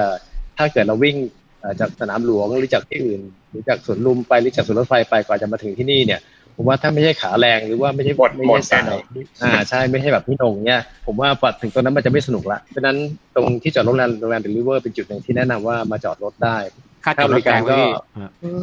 อสองสามชั่วโมงร้อยหนึ่งหรืออะไรประมาณนี้ผมว่าอ๋อผมว่าไม่ไม่ไม่ไม่แพงไม่ไม่ขนาดไม่ขนาดชั่วโมงละห้าสิบหรือชั่วโมงละร้อยครับเพราะฉะนั้นจอดเถอะครับมาลองมาจอดดู โรงแรม The River ครับ ใช่ครับโรงแรม The River มันจะมีตึกจอดรถอยู่ติดกันเลยครับอ่าโรงแรม The River ไม่ใช่โรงแรมแม่น้ำแค่โรงแรม The River ถ้าโรงแรมแม่น้ำอยู่สังหีฮะใช่ใช่ใช่ใช่ถ้าในครับ Google ก็ Map เลยรู้ชื่อ River City Grand Hall อ่าใช่ซิตี้ใช่เลยอืมมันจะมีห้างศูนย์สำหรับสินสำหรับสินค้าเหมือนกับเป็น shopping mall ที่ที่จะมี art gallery เยอะๆชื่อ River City เนี่ยแหละจากตรงนี้ถ้าวิ่งไปทางเจริญกรุง แล้วก็ไปทางเอ่อบ้านเลขที่หนึ่งแล้วก็สถานทูต เอ่อโปรตุเกสได้ โปรตุเกสเราจะเห็นตัวศิลปะไอ้ไอ้ไอ้ wall art ที่เขาใช้วิธีการใช้สว่านสว่านเครื่องเนี่ยเจาะเจาะกำแพงให้เกิดเป็นภาพก็สวยมาก เป็นเป็นอะไรที่ค่อนข้าง unique มาก จากสถานทูตโปรตุเกสวิ่งตัดออกไปที่เจริญกรุงละ หรือถ้าเกิดเป็นช่วงสายหน่อยเนี่ยไอ้เส้นสีชมพูเล็ก ๆ ที่ที่กำลังซูมอยู่ข้างล่างเนี่ยขึ้นที่ที่ต่อเนี่ย มันสามารถที่จะเชื่อมต่อมาถึงเจริญกรุง 32ที่มี street art เยอะมากอ๋อตรงนี้ที่อ๋อโซนแวร์ว่าโจโจเคยพาวิ่งในเส้นนี้ใช่ไหมเคยเคยแล้วพี่ เออเออโจเคยแล้วเคยพาวิ่งเคยฮะเนี่ยซีรีส์เจริญกรุง อ่าใช่สวยมากสวยมากใช่เส้นชมพูตรงกลางเล็ก ๆ เนี่ยฮะมันจะเชื่อมระหว่างระหว่างตัวทางอ่าสถานทูตโปรตุเกสกับเจริญกรุง32อ๋อครับ ที่มีอาคารเก่าๆดูสวยๆด้วยนะใช่ที่ใกใช่ล้ๆแม่น้ำอะอืมเป็นใกล้ๆแม่ warehouse ครับครับใช่อุ๊ยแต่แต่ซอยสามสองนี่ผมยังไม่เคยเข้ากันนะเนี่ยอืม street art เยอะมากครับ ลองลองครับวิ่งไปดูเยอะแบบ มันเป็นมันเป็นมันเป็นจุดที่ศิลปินมาแสดงผลงาน street art บุกรุกรอบที่สองซึ่งซึ่งตอนนั้นเนี่ย street art เริ่มเริ่มบูมมากในบ้านเราประมาณสักสามสี่ปีที่แล้ว ทุกวันนี้ผลงานส่วนใหญ่ก็ยังอยู่ยังไม่ยังไม่โดน bomb คือ street art เวลามีการพ่นทับจะเรียกว่า bomb ยังอยู่มันแต่ว่า ผนังที่ว่างๆอีกฝั่งหนึ่งจะมีศิลปินมามาสร้างงานไว้เยอะมากเลยครับ น่าสนใจฮะเอ๊ะแล้วแล้วแล้วแถวสะพานหันถูก bomb ไปยังพี่ตรงนั้นสะพานหันมันเป็นอ๋อหมดแล้วครับหันหมดแล้วครับเขาเขาปรับปรุงทัศนียภาพเขาเขาทาสีอืมแต่ว่าจุดสะพานหันที่ที่บีไฮไลท์ที่ที่ต้องไปคือฝาท่อระฝาท่อระบายน้ำของกทมฮะที่จะมีกี่แบบนะห้าแบบหรือเจ็ดแบบจำไม่ได้แล้วหืมฝาท่อระบายน้ำอ่าฝาท่อแบบที่ญี่ปุ่นนะครับอันนี้เป็นฝาท่อของของไทย จะมีจะมีอยู่ห้าแบบหรือเจ็ดแบบ ผมจำไม่ได้แล้วแต่ว่าสวยต้องไปเก็บฮะต้องไปเก็บ อืมจะมีเฉพาะครับโซผมนจะมีเฉพาะสองข้างตรงตรงของถมเท่านั้นนะฮะอืมจากจากก็สะพานนับจากนับจากสะพานหันจากไม่ใช่ดิต้องนับจากหลังศาลรัฐธรรมนูญ จนมาถึง จนมาถึงถนนถนนเจริญกรุงนะครับ ครับผม อืมก็ภาพรวมแถวนี้นะฮะ มีถนนเยาวราชทรงวาดอะไรพวกนี้นะฮะ เจริญกรุง ตลาดน้อย สถานทูตอืมโปรตุเกส เจริญกรุง32นะฮะที่ที่สมาร์ทแนะนำพี่นงเชี่ยวชาญแถวนี้ไหมฮะ โอ้ผมไปหลงแน่นอนครับ get lost ไงพี่ คือคือที่พี่สมาร์ทพูดนะครับ ผม search ดูเนี่ยเขาบอกว่าตรงคลองโอ่งอ่างจะมีมีฝาท่ออยู่ห้าลาย ซ่อนอยู่ตรงสะพานนะครับ ตั้งแต่ครับสะพานดำรงสถิตหรือสะพานหันเนี่ย จนถึงสะพานโอสถานนท์สะพานผมเองก็เนี่ยอ่าครับอ้าวเหรอ พี่ไปสร้างมาเมื่อไหร่เนี่ยใช่ใช่เขาบอกมีจุดแรกคือลายสวัสดี แล้วก็ลายคนแจวเรือใช่ไหมใช่ไหมพี่สมาร์ทใช่ครับใช่ครับเออเนี่ยนี่เป็นอย่างงี้ครับอย่างเงี้ยอ๋อโอ้โอ้น่าสนใจฮะสวยๆสวยเดี๋ยวต้องไปต้องไปวิ่งเก็บมาบ้างแล้วฮะเดี๋ยวผมต้องไปบ้างแล้วกันนะครับ ได้ยินแล้วอยากไปกันหมดเลยนะเนี่ยทางตรงนี้ก็ พอหลุดจากตรงแถวนั้นนี่สถานที่ก็จะเริ่มกระจัดกระจายแล้วนะ ก็ถ้าจะวิ่งไปเที่ยวนี่อาจจะต้องแบบเก็บระยะเยอะเหมือนกัน มันจะไม่ค่อยกระจุกเหมือนกับทางใช่ย่านนั้นละใช่ครับย่านนั้นละอืม เพราะว่าจริงๆไอ้ที่เราไปวิ่งฮะครับแต่ขอขอเสริมนิดเดียวฮะตรงเพิ่มเพิ่มเติมเจริญกรุงหน่อยหนึ่งถ้าถ้าขยันวิ่งแล้วมีแรงมากพอครับ จากจากจุดที่ออกข้ามสะพานเอ่อทิพยเสถียรน่าจะใช่สะพานใช่ข้ามใช่คลองใช่ใช่ข้ามคลอง เอ่อข้ามคลองเปรมไม่ใช่ข้ามคลองเปรมสิคลององพอ่างดุงพดุงว่าถ้าข้ามกรุงสะพานสุดท้ายอ่าใช่ใช่ข้ามสะพานนั้นมันจะเข้าเจริญกรุงนะฮะซึ่งซึ่งมันอยู่ใกล้กับโรงเรียนสตรีมหาพุทธารามวัดมหาพุทธาราม แล้วถ้าเราวิ่งจนถึงเอ่อลอดใต้สะพานตักสินก็คือตรงสาทรวิ่งไปเรื่อยๆเนี่ยจะทางทางฝั่งที่เรียบแม่น้ำเนี่ยมันจะมีจุดหนึ่งที่ที่น่าสนใจ อยากให้เข้าไปถ้าถ้าถ้าหนึ่งไปกันไม่มากไม่ละไปแค่สองสามคนก็คือ สุสานโบราณสุสานเก่าสุสานคริสต์อะครับอื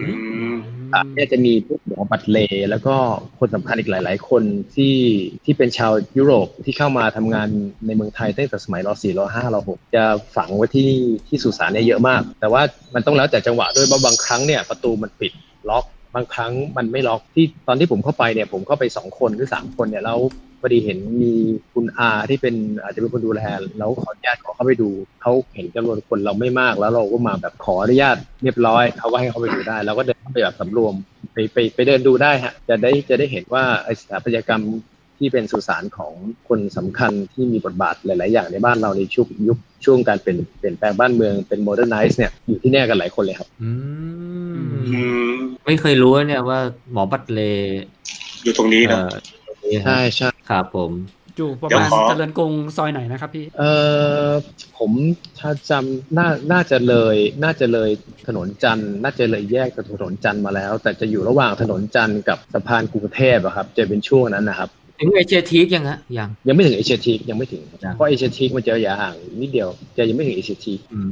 มันจะเป็นสุสานเก่า ของแม่น้ำฮะอืมเดี๋ยวขอเสริมเรื่องเออฝาท่อลายสินห้าฝานะครับ ผมไปเซิร์ชมาก็บอกว่าสามารถหาเออสามารถนั่งรถใน MRT แล้วมาขึ้นที่สถานีสามยอดอ๋อสามยอดพอขึ้นสามยอดปุ๊บออกมาทางฝั่งพาหุรัฐ แล้วก็เดินครับมาก็จะเจอสะพานดำรงสถิตนะครับ แล้วก็เดินอืมไล่ไปเรื่อยๆจะครบห้าฝาเป็นทางเดินครับสวยงามอืมใช่แจ้งเพื่อทราบเผื่อนักวิ่งไปโผล่วิ่งนะฮะน่าสนใจฮะเดี๋ยวอาจจะต้องวิ่งไปดูพี่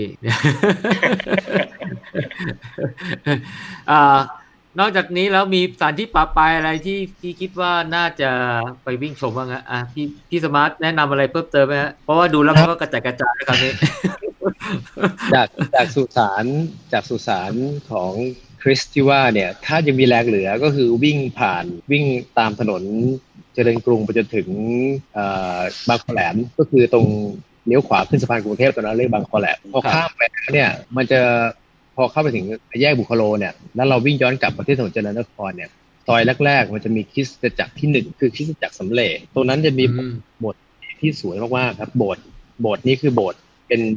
อ่าเป็นโบสถ์ของนิกายโปรเตสแตนต์ครับเป็นที่เรียกโปรเตสแตนต์เป็นเป็นโบสถ์ถ้าจะเป็นโบสถ์แรก ซึ่งจริง ๆ แล้วโบสถ์เนี้ยย้ายมาจากแถบแถบอ่าซานตาครูสแถบแถบแถบแถบดิจีนเพราะสมัยก่อนเนี่ย ที่ตั้งของโรงเรียนที่เป็นจุดกำเนิดของโรงเรียนกรุงเทพคริสเตียนก็คืออยู่อยู่ที่กุดีจีนมาก่อน แล้วก็ย้ายมาที่เหล่ที่แล้วแล้วสุดท้ายที่ตั้งสุดท้ายคือที่สาทรที่เขาเขาเรียกว่าเป็นเป็นชายเด็กก่อนนะฮะก็คือโรงเรียนกรุงเทพคริสเตียนนี่แหละครับอ๋อซึ่งเป็นโบสถ์ริมแม่น้ำที่สวยมากต้องต้องไปชมครับสามารถอืมสามารถเข้าไปดูได้ต่อเวลาครับ ครับ อืม ไม่ไม่เคยไปเหมือนกันนะแถวนั้นนะ ไม่เคยวิ่งเป็นไม่เคยวิ่งไกลเนี่ยตรงตรงที่ซูมซูมเนี่ยถูกต้องแล้วฮะมันจะเรียกว่าคริสตจักรที่หนึ่งสำเร็จติดแม่น้ำใช่ไหมพี่ครับอืมอ๋อใกล้ๆอาวานี่ใช่ใช่อืมอยู่ใกล้ๆนะครับครับวิ่งวิ่งจากแยกบุคโลมาแป๊บเดียวก็จะถึงแล้วฮะอืม แต่ว่าต้องวิ่งเข้าซอย ต้องวิ่งเข้าซอยไกลหน่อยนะเพราะว่ามันต้องวิ่งเข้าซอยจนมาถึงแม่น้ำเลยนะครับอ๋อซอยเจริญนครสุดเลยครับสุดห้าเข้าไปสุดเลยเนี่ยนะครับห้าสิบอ๋อเก้าต้องอันนี้อ๋แหอละครับแล้วโบสถ์เขาอยู่แม่น้ำอยู่ริมแม่น้ำนะฮะใช่ครับเป็นโบทโบราณร้อยกว่าปีแล้วครับโอ้สวยเลยอืมน่าไปฮะอ๋อเมืองได้เมืองไทยเนี่ยอยู่สองโบสถ์เป็นเป็นเอ่อโปรเตสแตนต์เหมือนกันอีกโบสถ์หนึ่งรู้สึกอยู่ทางใต้ ผมไม่แน่ใจว่าจังหวัดอะไร แต่ว่าลักษณะทางสถาปัตยกรรมนี่จะคล้ายๆกันมากเลยครับ ซึ่งถ้าถ้าลองเปรียบเทียบดูมันจะต่างจากโบสถ์ของทางคาทอลิก ถ้าโบสถ์คาทอลิกตัวโบสถ์ที่สำคัญที่สุดคือโบสถ์อสสัมชัญเป็นเป็นหรือว่าเป็นเป็นเขาเรียกว่าอะไรเป็นเหมือนประธานของของคริสตจักรที่เขตกรุงเทพครับเพราะในในเมืองไทยเนี่ยคริสตจักรจะแบ่งเป็นสิบเขตการปกครอง ส่วนเขตการปกครองในกรุงเทพเนี่ยโบสถ์ที่ที่ในกรุงเทพที่เป็นสำคัญที่สุดก็คือตัวโบสถ์อสัมชัญ ถ้าถ้าเรามองโบสถ์อสัมชัญโบสถ์ซังตาครูสแล้วก็โบสถ์กาลาวา สามโบสถ์เนี่ยจะมีลักษณะทางสถาปัตยกรรมในลักษณะที่ที่ไม่ไม่เหมือนกัน แต่ก็จะมีความคล้ายกันมาก ในลักษณะที่พอเข้ามาก็จะมีแท่นมีอะไร แต่ถ้าเป็นถ้าเราได้เข้ามาที่โบสถ์ที่คริสตจักรที่หนึ่งสำเร็จเนี่ยถ้าเขาเปิดให้ดูนะครับบางทีเดี๋ยวก็ไปแง้มประตูดูได้ เราจะเห็นเลยว่า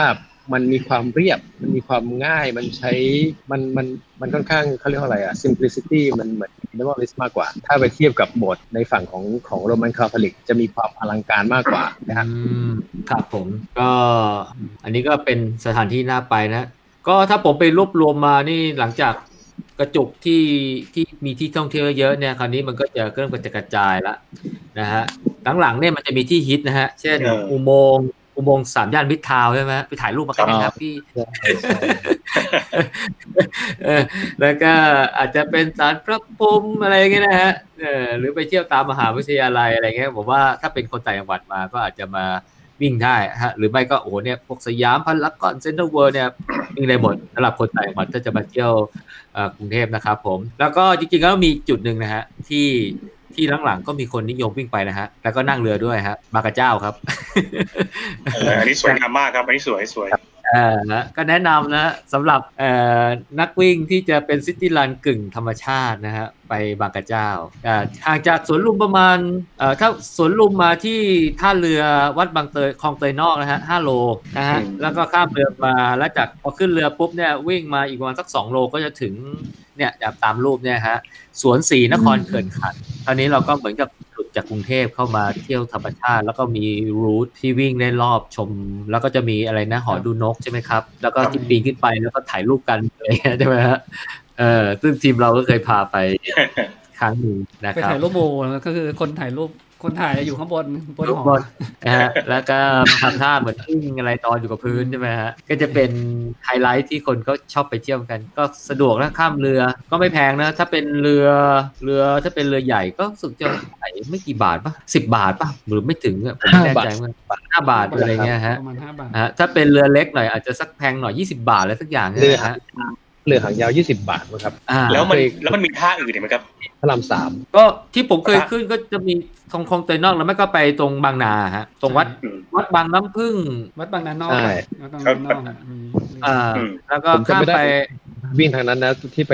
ถนนสัมภาวุธนั่นแหละครับ ผมจำใช่ชื่อใช่ท่าใช่ ท่าไหนข้ามไปใช่ครับเป็นรถบางนานอกฮะ แล้วก็เออวิ่งตามถนนสันพวุฒิแล้วก็จะไปเจอ BTS บางนา ถ้าใครใช่เบื่อ ใช่ วิ่งมาแล้วก็จะกลับ BTS ตรงนั้นได้นะครับผมก็จะเป็นซิตี้รันที่คนนิยมนะครับ นอกนั้นก็จะไม่ค่อยมีไฮไลท์เนาะเออไม่ไม่ไม่ได้แบบไม่งั้นก็ต้องเป็นแบบแนวพี่นงอะฮะ ก็คือว่า คือเว้นระวิ่งยะเก็บแล้วก็เก็บระยะ เช่นนู่นเลยไปถ้าพี่นุหนุ่มบุรีเสร็จแล้วทั้งเหไปนือเรื่อยๆเลครับยไปเรื่อยๆเลี้ยวไปเรื่อยครับฮะตรงฟุตบาทใหญ่ก็ไปครับเอออืมใช่ครับผมว่าผมไปทุน่ากที่เป็นที่มีทางเป็น แบบพี่นงแนะนำนะอาจจะวิ่งจากสวนลุมไปนุสุรีปรับกบฏตรงมาเขหลักสี่อะไรเอ้ยบางเขใช่ไหมจะยี่สิบโลนะแล้ววิ่งกลับมามานุสุรีใช้สมรภูมิอะไรก็โอ้นี่ได้ระยะเยอะแยะมากมายทั้งนั้นมันจะเริ่มจากกระจายกระจายนะครับผมเออนี่ผมเล่าอ่ามีเสริมต่อเนื่องนะฮะ ครับมีรูปฮะมีมีระยะเยอะๆเดี๋ยวผมแนะนำนะเพราะว่าเคยบันทึกไว้เปิดไว้ในบันทึกไว้ใน Star ว่านะ เมื่อกี้ที่เราคุยกันไปใช่ไหมที่เป็นอ่าผมตั้งชื่อว่าเป็นบางกอกบิ๊กลูปก็คือวิ่งวงแหวนรอบใน เมื่อกี้ที่เราคุยกันแล้วนะ อันนี้ลูปเนี้ยลูปเนี้ยหกสิบกว่าโลนะครับอืมอยู่บนถนนรัชดาพระรามสามถนนบางพลัดแล้วก็วิ่งกลับมาจุดเดิมแต่ที่ไม่ซ้ำทางเลยเนี่ยได้ระยะ 60กิโล เป็นวงแหวนรอบในครับ ก็มีจุดหนึ่งที่เคยวิ่งเก็บระยะช่วงที่ซ้อมอัลตร้านะครับ ผมก็ตั้งชื่อว่าเป็นบางกอกบิ๊กลูป 50 โลนะครับหลุมเนี่ยคือ 50 โล เส้นทางนะครับก็จะก็จะเป็นถนนผลโยธินทั้งเส้นนะครับ วิ่งประมาณสุดพระรามหนึ่งนะครับ แล้วก็เข้าสุขุมวิทไปจนถึงเอกมัยนะฮะเอกมัยหรือว่าตรงอ่อนนุชก็ได้ แล้วก็จะเลี้ยวเข้าถนนเรียบด่วนรามอินทานะครับ แล้วก็วนไปถึงถนนสุดไปถึงถนนรามอินทราแล้วก็กลับมาผลโยธินนึกภาพบอกเนาะเอ่อลูปเนี้ยนะครับ 50 กิโลข้อดีคือตรงเรียบทางด่วนนะครับ เป็นเส้นทางค่อนข้างชิวมีต้นไม้ตะเกือบตลอดทาง ยาวประมาณ 10 กิโลเมตรช่วงนั้นนะอืมอันนี้ไว้ซ้อมแดดนะเอาไว้ซ้อมอันเนี้ยได้ทั้งแดดได้ร่ม แล้วก็ร้านอาหารเยอะครับครับร้านอาหารเยอะมากซ้อมแบบเปั๊มอึดน้ำมันะนอึด ใช่ใช่เป็นเป็นจุดมีร้านที่ช่ขาวยงน้ำไหมครับ โอ้มีเยอะพี่คือช่วงเนี้ยตอนวิ่งกาต้าผมจะชอบเส้นทางนี้มากเพราะว่ามันไม่ซ้ำทางเลย อืม มีทั้งปั๊มน้ำมันครับห้องน้ำห้องน้ำนะครับมีห้างด้วย ถ้าอยากเข้าห้างมีเซ็นทรัลต้องหลายที่ครับ อืม อ่า ก็เดี๋ยวผมมา อันนี้เราก็จบแล้ว ทั้งแนะนำเส้นทาง แนะนำสถานที่ก็คงได้พอเป็นไอเดียนะฮะ จริงๆแล้วเนี่ยธุรกิจ เอ่อซิซิไม่ใช่สิซิตี้รันเนี่ยเป็นธุรกิจด้วยในต่างประเทศ นะครับที่ผมไปค้นหามาเนี่ยจะมีเพื่อนนักวิ่งที่เขาก็ทำเอ่ออาชีพเสริมนะฮะเป็นไกด์ เหมือนกับมันคงไม่ไม่ใช่ไกด์รันเนอร์นะ ก็น่าจะเป็นรันรันนิ่งไกด์มากกว่านะตอนนี้ไกลครับเออรันนี่ไกด์ว่าเออเป็นพานักท่องเที่ยวต่างชาติเนี่ยที่ที่เป็นนักวิ่งเนี่ยวิ่งชมเมืองนะครับ ก็ก็ดูแล้วเนี่ยผมก็จะมีไปค้นหาทั้งเว็บไซต์ Go Running Tour Airbnb Trip Advisor นะครับผมก็จะมีบริการคิดค่าบริการก็ก็ค่อนข้างจะ ก็ก็ก็ก็ได้ราคาดีพอสมควรเหมือนกัน เพื่อเป็นทางเลือกให้นักวิ่งนะฮะอยากจะวิ่งซ้อมแล้วก็อยากจะหารายได้ด้วยนะฮะอาจจะต้องไปศึกษาข้อมูลสถานที่เพื่อจะมาเล่าให้นักท่องเที่ยวฟังนะครับ ผมก็เป็นทางเลือกที่จะทำมาหากินได้นะครับ ผมก็ที่ผมเข้าไปดูเนี่ยส่วนใหญ่ก็จะเป็น ที่ท่องเที่ยวโดยบริเวณแถวแถวเอ่อเกาะรัตนโกสินทร์นะหรืออาจจะมาแถวเจริญกรุงอะไรอย่างที่พี่สมาร์ทแนะนำอย่างเงี้ยครับผมก็ก่อนหน้าที่เราจะมานั่งคุยเนี่ยก็เห็นทางพี่สมาร์ทแล้วก็พี่นงก็บอกว่าจริงๆ แล้วธุรกิจอันเนี้ยในต่างประเทศเขามีมานานแล้ว แต่เราไม่มีอะไหนลองไม่รู้แต่อยากจะให้พี่สองคนลองแชร์ว่าเพื่อเป็นไอเดียให้เพื่อนๆ ไปคิดธุรกิจนะฮะเอ๊ะหรือว่ากลุ่มเราจะตั้งทำธุรกิจมานะฮะทน่าำซิตี้น่าสรันนนะครับทัวร์เอออ่าถ้าใครอยากไปอัลตร้าแล้วเดี๋ยวพี่นงนำอะไรเงี้ยอืมถ้าใครมาแนวประวัติศาสตร์เดี๋ยวผมจะนำเลย แล้วใครอยากแนวศิลปะวัฒนธรรมเลยให้พี่สมาร์ทช่วยนำเลยใช่แต่เล่นนิ่งทัวร์นี่จะเป็นนักท่องเที่ยวมามากกว่าป่ะนักท่องเที่ยวที่เดินทางเข้ามาในกรุงเทพอยากจะใช่วิ่งชมเมืองใช่เมื่อกี้เห็นพี่สมาร์ทบอกว่ารู้จักคนที่วิ่งในเมืองไทยด้วยใช่ไหมฮะที่เขาทำทำไอ้ใช่ครับอาชีพเสริมครับผมคนนี้ใช่ไหมใช่ครับอืมรู้ครับเขาก็คงคงเป็นลักษณะเป็นการ เป็น host ของบ้านเราที่เอาแฟรนไชส์นี่มาใช้ แล้วก็ใช้ครับแพลตฟอร์มเดียวกันกับหลาย ๆ ประเทศมันจะสะดวกตรงที่ว่าคนที่เป็นแฟนคลับหรือเป็น member ตัวเว็บไซต์นี้อยู่แล้วแพลตฟอร์มนี้อยู่แล้วเนี่ยเวลาไปประเทศไหนก็จะง่ายที่จะหาตัว host เพราะว่าเขาในเมื่อเขาคุ้นเคยกับระบบอยู่แล้ว มันก็ทำให้เกิด loyalty ขึ้นในระดับหนึ่งเขาก็สามารถที่จะมั่นใจได้ว่าคนที่พาเขาวิ่งเนี่ย เป็นคนที่อืมรู้จริงแล้วก็ certify แล้วจากระบบนะครับ อืม ไม่ไม่พาไปจี้ปล้นหลอกลวงอะครับครับแล้วเขาเรียกว่าเป็นอะไรนะเป็น host ใช่ไหมเป็น host ที่จะแนะนำหาเป็น host หาไกด์นะอ่าหาไกด์ผมที่ผมมีเคควายมสามารถรู้เส้นทางแล้วก็ใช่สถานที่ใช่ครับครับ ต้องมีภาษาอังกฤษดีแน่นอนอยู่แล้ว ถ้าเกิดรับรองรับเอ่อชาวต่างชาติอืมผมเคยเห็นในบ้านเราก็ทำนะ ตอนนั้นไปวิ่งซิตี้รันคนเดียวแถวๆพญาไทช่วงจาก สถานีพญาไทจะวิ่งไปทางแยกปทุมวันทาง MBK พวกนั้นสยาม ผมเห็นคนวิ่งมาสักสามสี่สิบคน แล้วก็มีการกั้นกั้นซอยเพื่อไม่ให้รถเข้าออกเพื่อให้นักวิ่งวิ่งได้สะดวก ผมมารู้ทีหลังว่าอันนั้นก็เป็นลักษณะของการจัดวิ่งแบบเสียเงินเหมือนกันนะฮะแสดงว่าบ้านเราก็คงน่าจะมีเป็นคลับหลายๆคลับที่ที่มีการโฮสต์กิจกรรม โดยการพาคนวิ่งอย่างน้อยๆยี่สิบสามสิบคนวิ่ง เออซึ่งเราก็เรามาพบทีหลังว่าอ้อมันมีแบบนี้แล้วเหมือนกันเนาะอะไรเงี้ยครับอันนี้อันนี้คือเป็นลักษณะการจัดกิจกรรมเงินอีกกรณีหนึ่งก็คือที่พวกสินค้าแบรนด์หลักๆเขาทำกัน ไม่ว่าจะเป็น Adidas หรือว่า Nike เขาจะมี running club เขา Adidas running หรือว่าจะเป็น Nike run club เขาก็จะมีครับเอ่อ elite หรือจะมีตัวโค้ชของเขาเนี่ยที่จะเป็นคนพาวิ่ง ซึ่งซึ่งวิธีการสมัคร หรือว่าวิธีการคัดเลือกผมก็ไม่แน่ใจเหมือนกันว่าเขาใช้วิธีการอะไรนะครับแต่ก็ดูเป็นกิจกรรมที่น่าสนุกเหมือนกัน หรือว่าบางครั้งล่าสุดที่ผมเห็นก่อนช่วงโควิดจะเป็นการพาผู้หญิงวิ่ง ผมไปเห็นแถวแถวแถวสามย่านช่วงจากสะพานเหลืองไปสวนลุมมีผู้หญิงวิ่งมาตั้งสามสี่สิบคนเลยนะฮะแล้วก็คนพาวิ่งคนคนคอยดูแลการวิ่ง คนปิดท้ายจะมีแต่ผู้หญิงเท่านั้นเลยเพราะฉะนั้นเรียกว่าเป็นว่าเป็นเป็นวีแมนรันแท้ๆเลย ยกเว้นช่างภาพที่ไปไปยืนรอตามสี่แยกตามจุดสวยๆเนี่ย จะเป็นผู้ชายก็คงเป็นช่างภาพที่ที่ถ่ายภาพงานวิ่งเป็นประจำอยู่แล้วอะฮะก็ก็คงเป็นอีกกลุ่มหนึ่งมั้งที่ผมเพิ่งเพิ่งเห็นเหมือนกันครับ แต่มีเฉพาะผู้หญิงเลย ซึ่งมันก็ทำให้เรามั่นใจได้ว่า เออเขาเขาจะไม่ไม่เจอพวกขาแรงยังไม่เจอพวกเจ้าชู้หรืออะไรกันแล้วแต่นะฮะครับผม ผมนึกออกแล้วที่พี่สมาร์ทอะที่ พี่สมาร์ทพูดในสวนรถไฟเราจะมีกลุ่มน้องคนหนึ่งมีจัดทีมผู้หญิงวิ่งประมาณ 20 คนนะครับแล้วก็จะมีอุปกรณ์แล้วก็มีปิดท้ายแล้วก็พาวิ่งในเกาะรัตนโกสินทร์นะครับแล้วก็มีช่างภาพให้สองสามคนคอยวิ่งตาม คอยถ่ายให้ทีละคน action ทีละคนที่ครับใช่ครับเหมือนเขาอืมเหมือนเขาออกตังค์กันคนละประมาณสองพันมั้งครับอะไรเงี้ยหรือว่าคนละพันบาทค่าอาหารค่าขนมตามจุดแวะแล้วก็มีช่างภาพคอยวิ่งตามผมว่าช่างภาพมันเหนื่อยครับครับช่างภาพจะเป็นจะไปรอตามจุดช่างภาพก็จะมาโอเคแอคชั่นอย่างเช่นตรงเอ่อ หน้าอะไรนะเออโลหะประสาทอะ เดี๋ยววิ่งไปวิ่งมาจนครบสิบคนนะครับช่างภาพก็คือดักอ๋อที่พื้นคนหนึ่งคนหนึ่งก็วิ่งสวนอ๋อคือแล้วทำเป็นวิดีโอแจกผมก็ดีนะครับมีน้องก็ทำอยู่คนหนึ่งอ๋อใช่ครับผมเคยสวนกลุ่มนี้พี่โจเขามาจากสวนรถไฟแหละใช่ใช่ครับคือคือน้องที่ที่บอกครับวันนั้นมีพี่ช่าวิ่งงกับภาพพี่แปโจลพี่โหนงป่ะวิ่ง 89k 13ดอลลาร์ใช่ครับวิ่งวิ่งด้วยกันเอออืมการเที่ยวเที่ยวเจอกันครับกลุ่มนั้นเลยครับไอเดียดีฮะแสดงว่ามันก็มีมันก็มีการ host กิจกรรมแบบนี้เกิดขึ้นอยู่บ้างแล้ว เพียงแต่ว่าเราอาจจะยังไม่ทราบไม่รู้จักว่ามีกี่กลุ่มกันนั่นเองอะเนาะใช่ครับครับใช่ครับเอ่อแล้วพี่นงต่างประเทศเป็นยังไงฮะ ได้ได้เห็นธุรกิจแบบนี้เป็นยังไงบ้างฮะ คือที่ผม search ดูนะครับในของเซอร์แมทเป็นเป็นวิ่งคล้ายๆของเรานะครับ วิ่งเป็นระยะสั้นเออสิบโลเออห้าโลยี่สิบโลนะครับอืมมันจะบอกรายละเอียดว่าโอเควิ่งไปสามโลแล้วก็เดินหนึ่งกิโลอะไรเงี้ยชมวิวครับแล้วก็กินน้ำแล้วก็วิ่งต่ออะไรเงี้ย ไม่ต้องเร็วมากเพสประมาณแปดถึงเก้าแต่แต่วิ่งวิ่งไปอะไรเงี้ยนะครับคือหนักไปทางดูวิวแล้วก็อธิบายเอ่อความเป็นมาของแต่ละที่คล้ายๆที่โจทำเหมือนกันครับ ผมดูราคาค่อนข้างแพงครับสองร้อยกว่ายูโรครับโอ้โหมีหกมีหกชั่วโมงแปดชั่วโมงอะไรเงี้ยถ้าเกินแปดชั่วโมงนี่ก็รวมอาหารสองมื้อเช้าเออมื้อเที่ยงกับมื้อเย็นมื้อเช้าให้แซนด์วิชอะไรเงี้ยถ้าหกชั่วโมงออกหกโมงเช้าก็ให้สองมื้ออะไรเงี้ยก็เป็นลักษณะเป็นแพ็กเกจทัวร์นะเพียงแต่แต่ว่าเก็ตทัวร์แต่แบบจะใช้วิ่งเอาวิ่งกับเดินใช้วิ่ง ใช้วิ่งเอา ผมว่าก็เป็นไอเดียสำหรับคนอาจจะทำธุรกิจหารายได้พิเศษนะฮะสำหรับนักวิ่งนะครับผมว่าน่าสนใจนะฮะเดี๋ยวรอโควิดกลับมามีนักท่องเที่ยวตอนนี้นักท่องเที่ยวยังไม่มานะนักท่องเที่ยวยังไม่มาฮะอืมเพราะว่าถ้าเป็นกิจกรรมพาวิ่งเนี่ยทางกลุ่มเราก็จะก็จะมีอยู่เป็นระยะระยะนะ ทั้งร่วมกับทาง สสสจัดงานวิ่งสมาธิบ้างใช่ไหมฮะ แล้วเราก็จัดกันเอง แต่เราจะฟรีนะ เราจะไม่เก็บตังค์เสียตังค์เพิ่มอีกต่างหากอันนี้ก็น่าสนใจนะครับของ Go Running นะครับ น่าจะเป็นแฟรนไชส์เนาะอันนี้สวยดีครับเจ็ดครับกิโลโอ้เนี่นี่ยคือปารีสปารีสปารีสใช่ไหมฮะนี่ผมลองถ้าวิ่งวิ่งปารีสปารีสมัสดีถ้าผมไปผมพาพาวิ่งฟรีได้ครับโอ้ที่นัตดัม อืมน่าสนใจฮะก็จะเป็นภาพรวมของธุรกิจการวิ่งที่ไม่ใช่ที่จะเป็นเฉพาะเกี่ยวกับการออก a n i z e จัดงานวิ่งแข่งอะไรธรรมดาอย่างอย่างที่เราเคยไป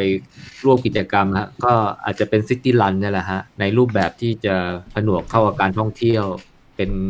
เป็นคนนำทางเป็นไกด์อะไรเงี้ยครับ ก็อาจจะผมว่าก็ดีกว่านะ เด็กๆ อาจจะฝึกฝนภาษาอังกฤษนะอืมอืมมาใช่คุยกับฝรั่งเป็นผมว่าเป็นไอเดียที่ดี แล้วก็ร่างกายแข็งแรงด้วย แล้วก็ได้เงินด้วย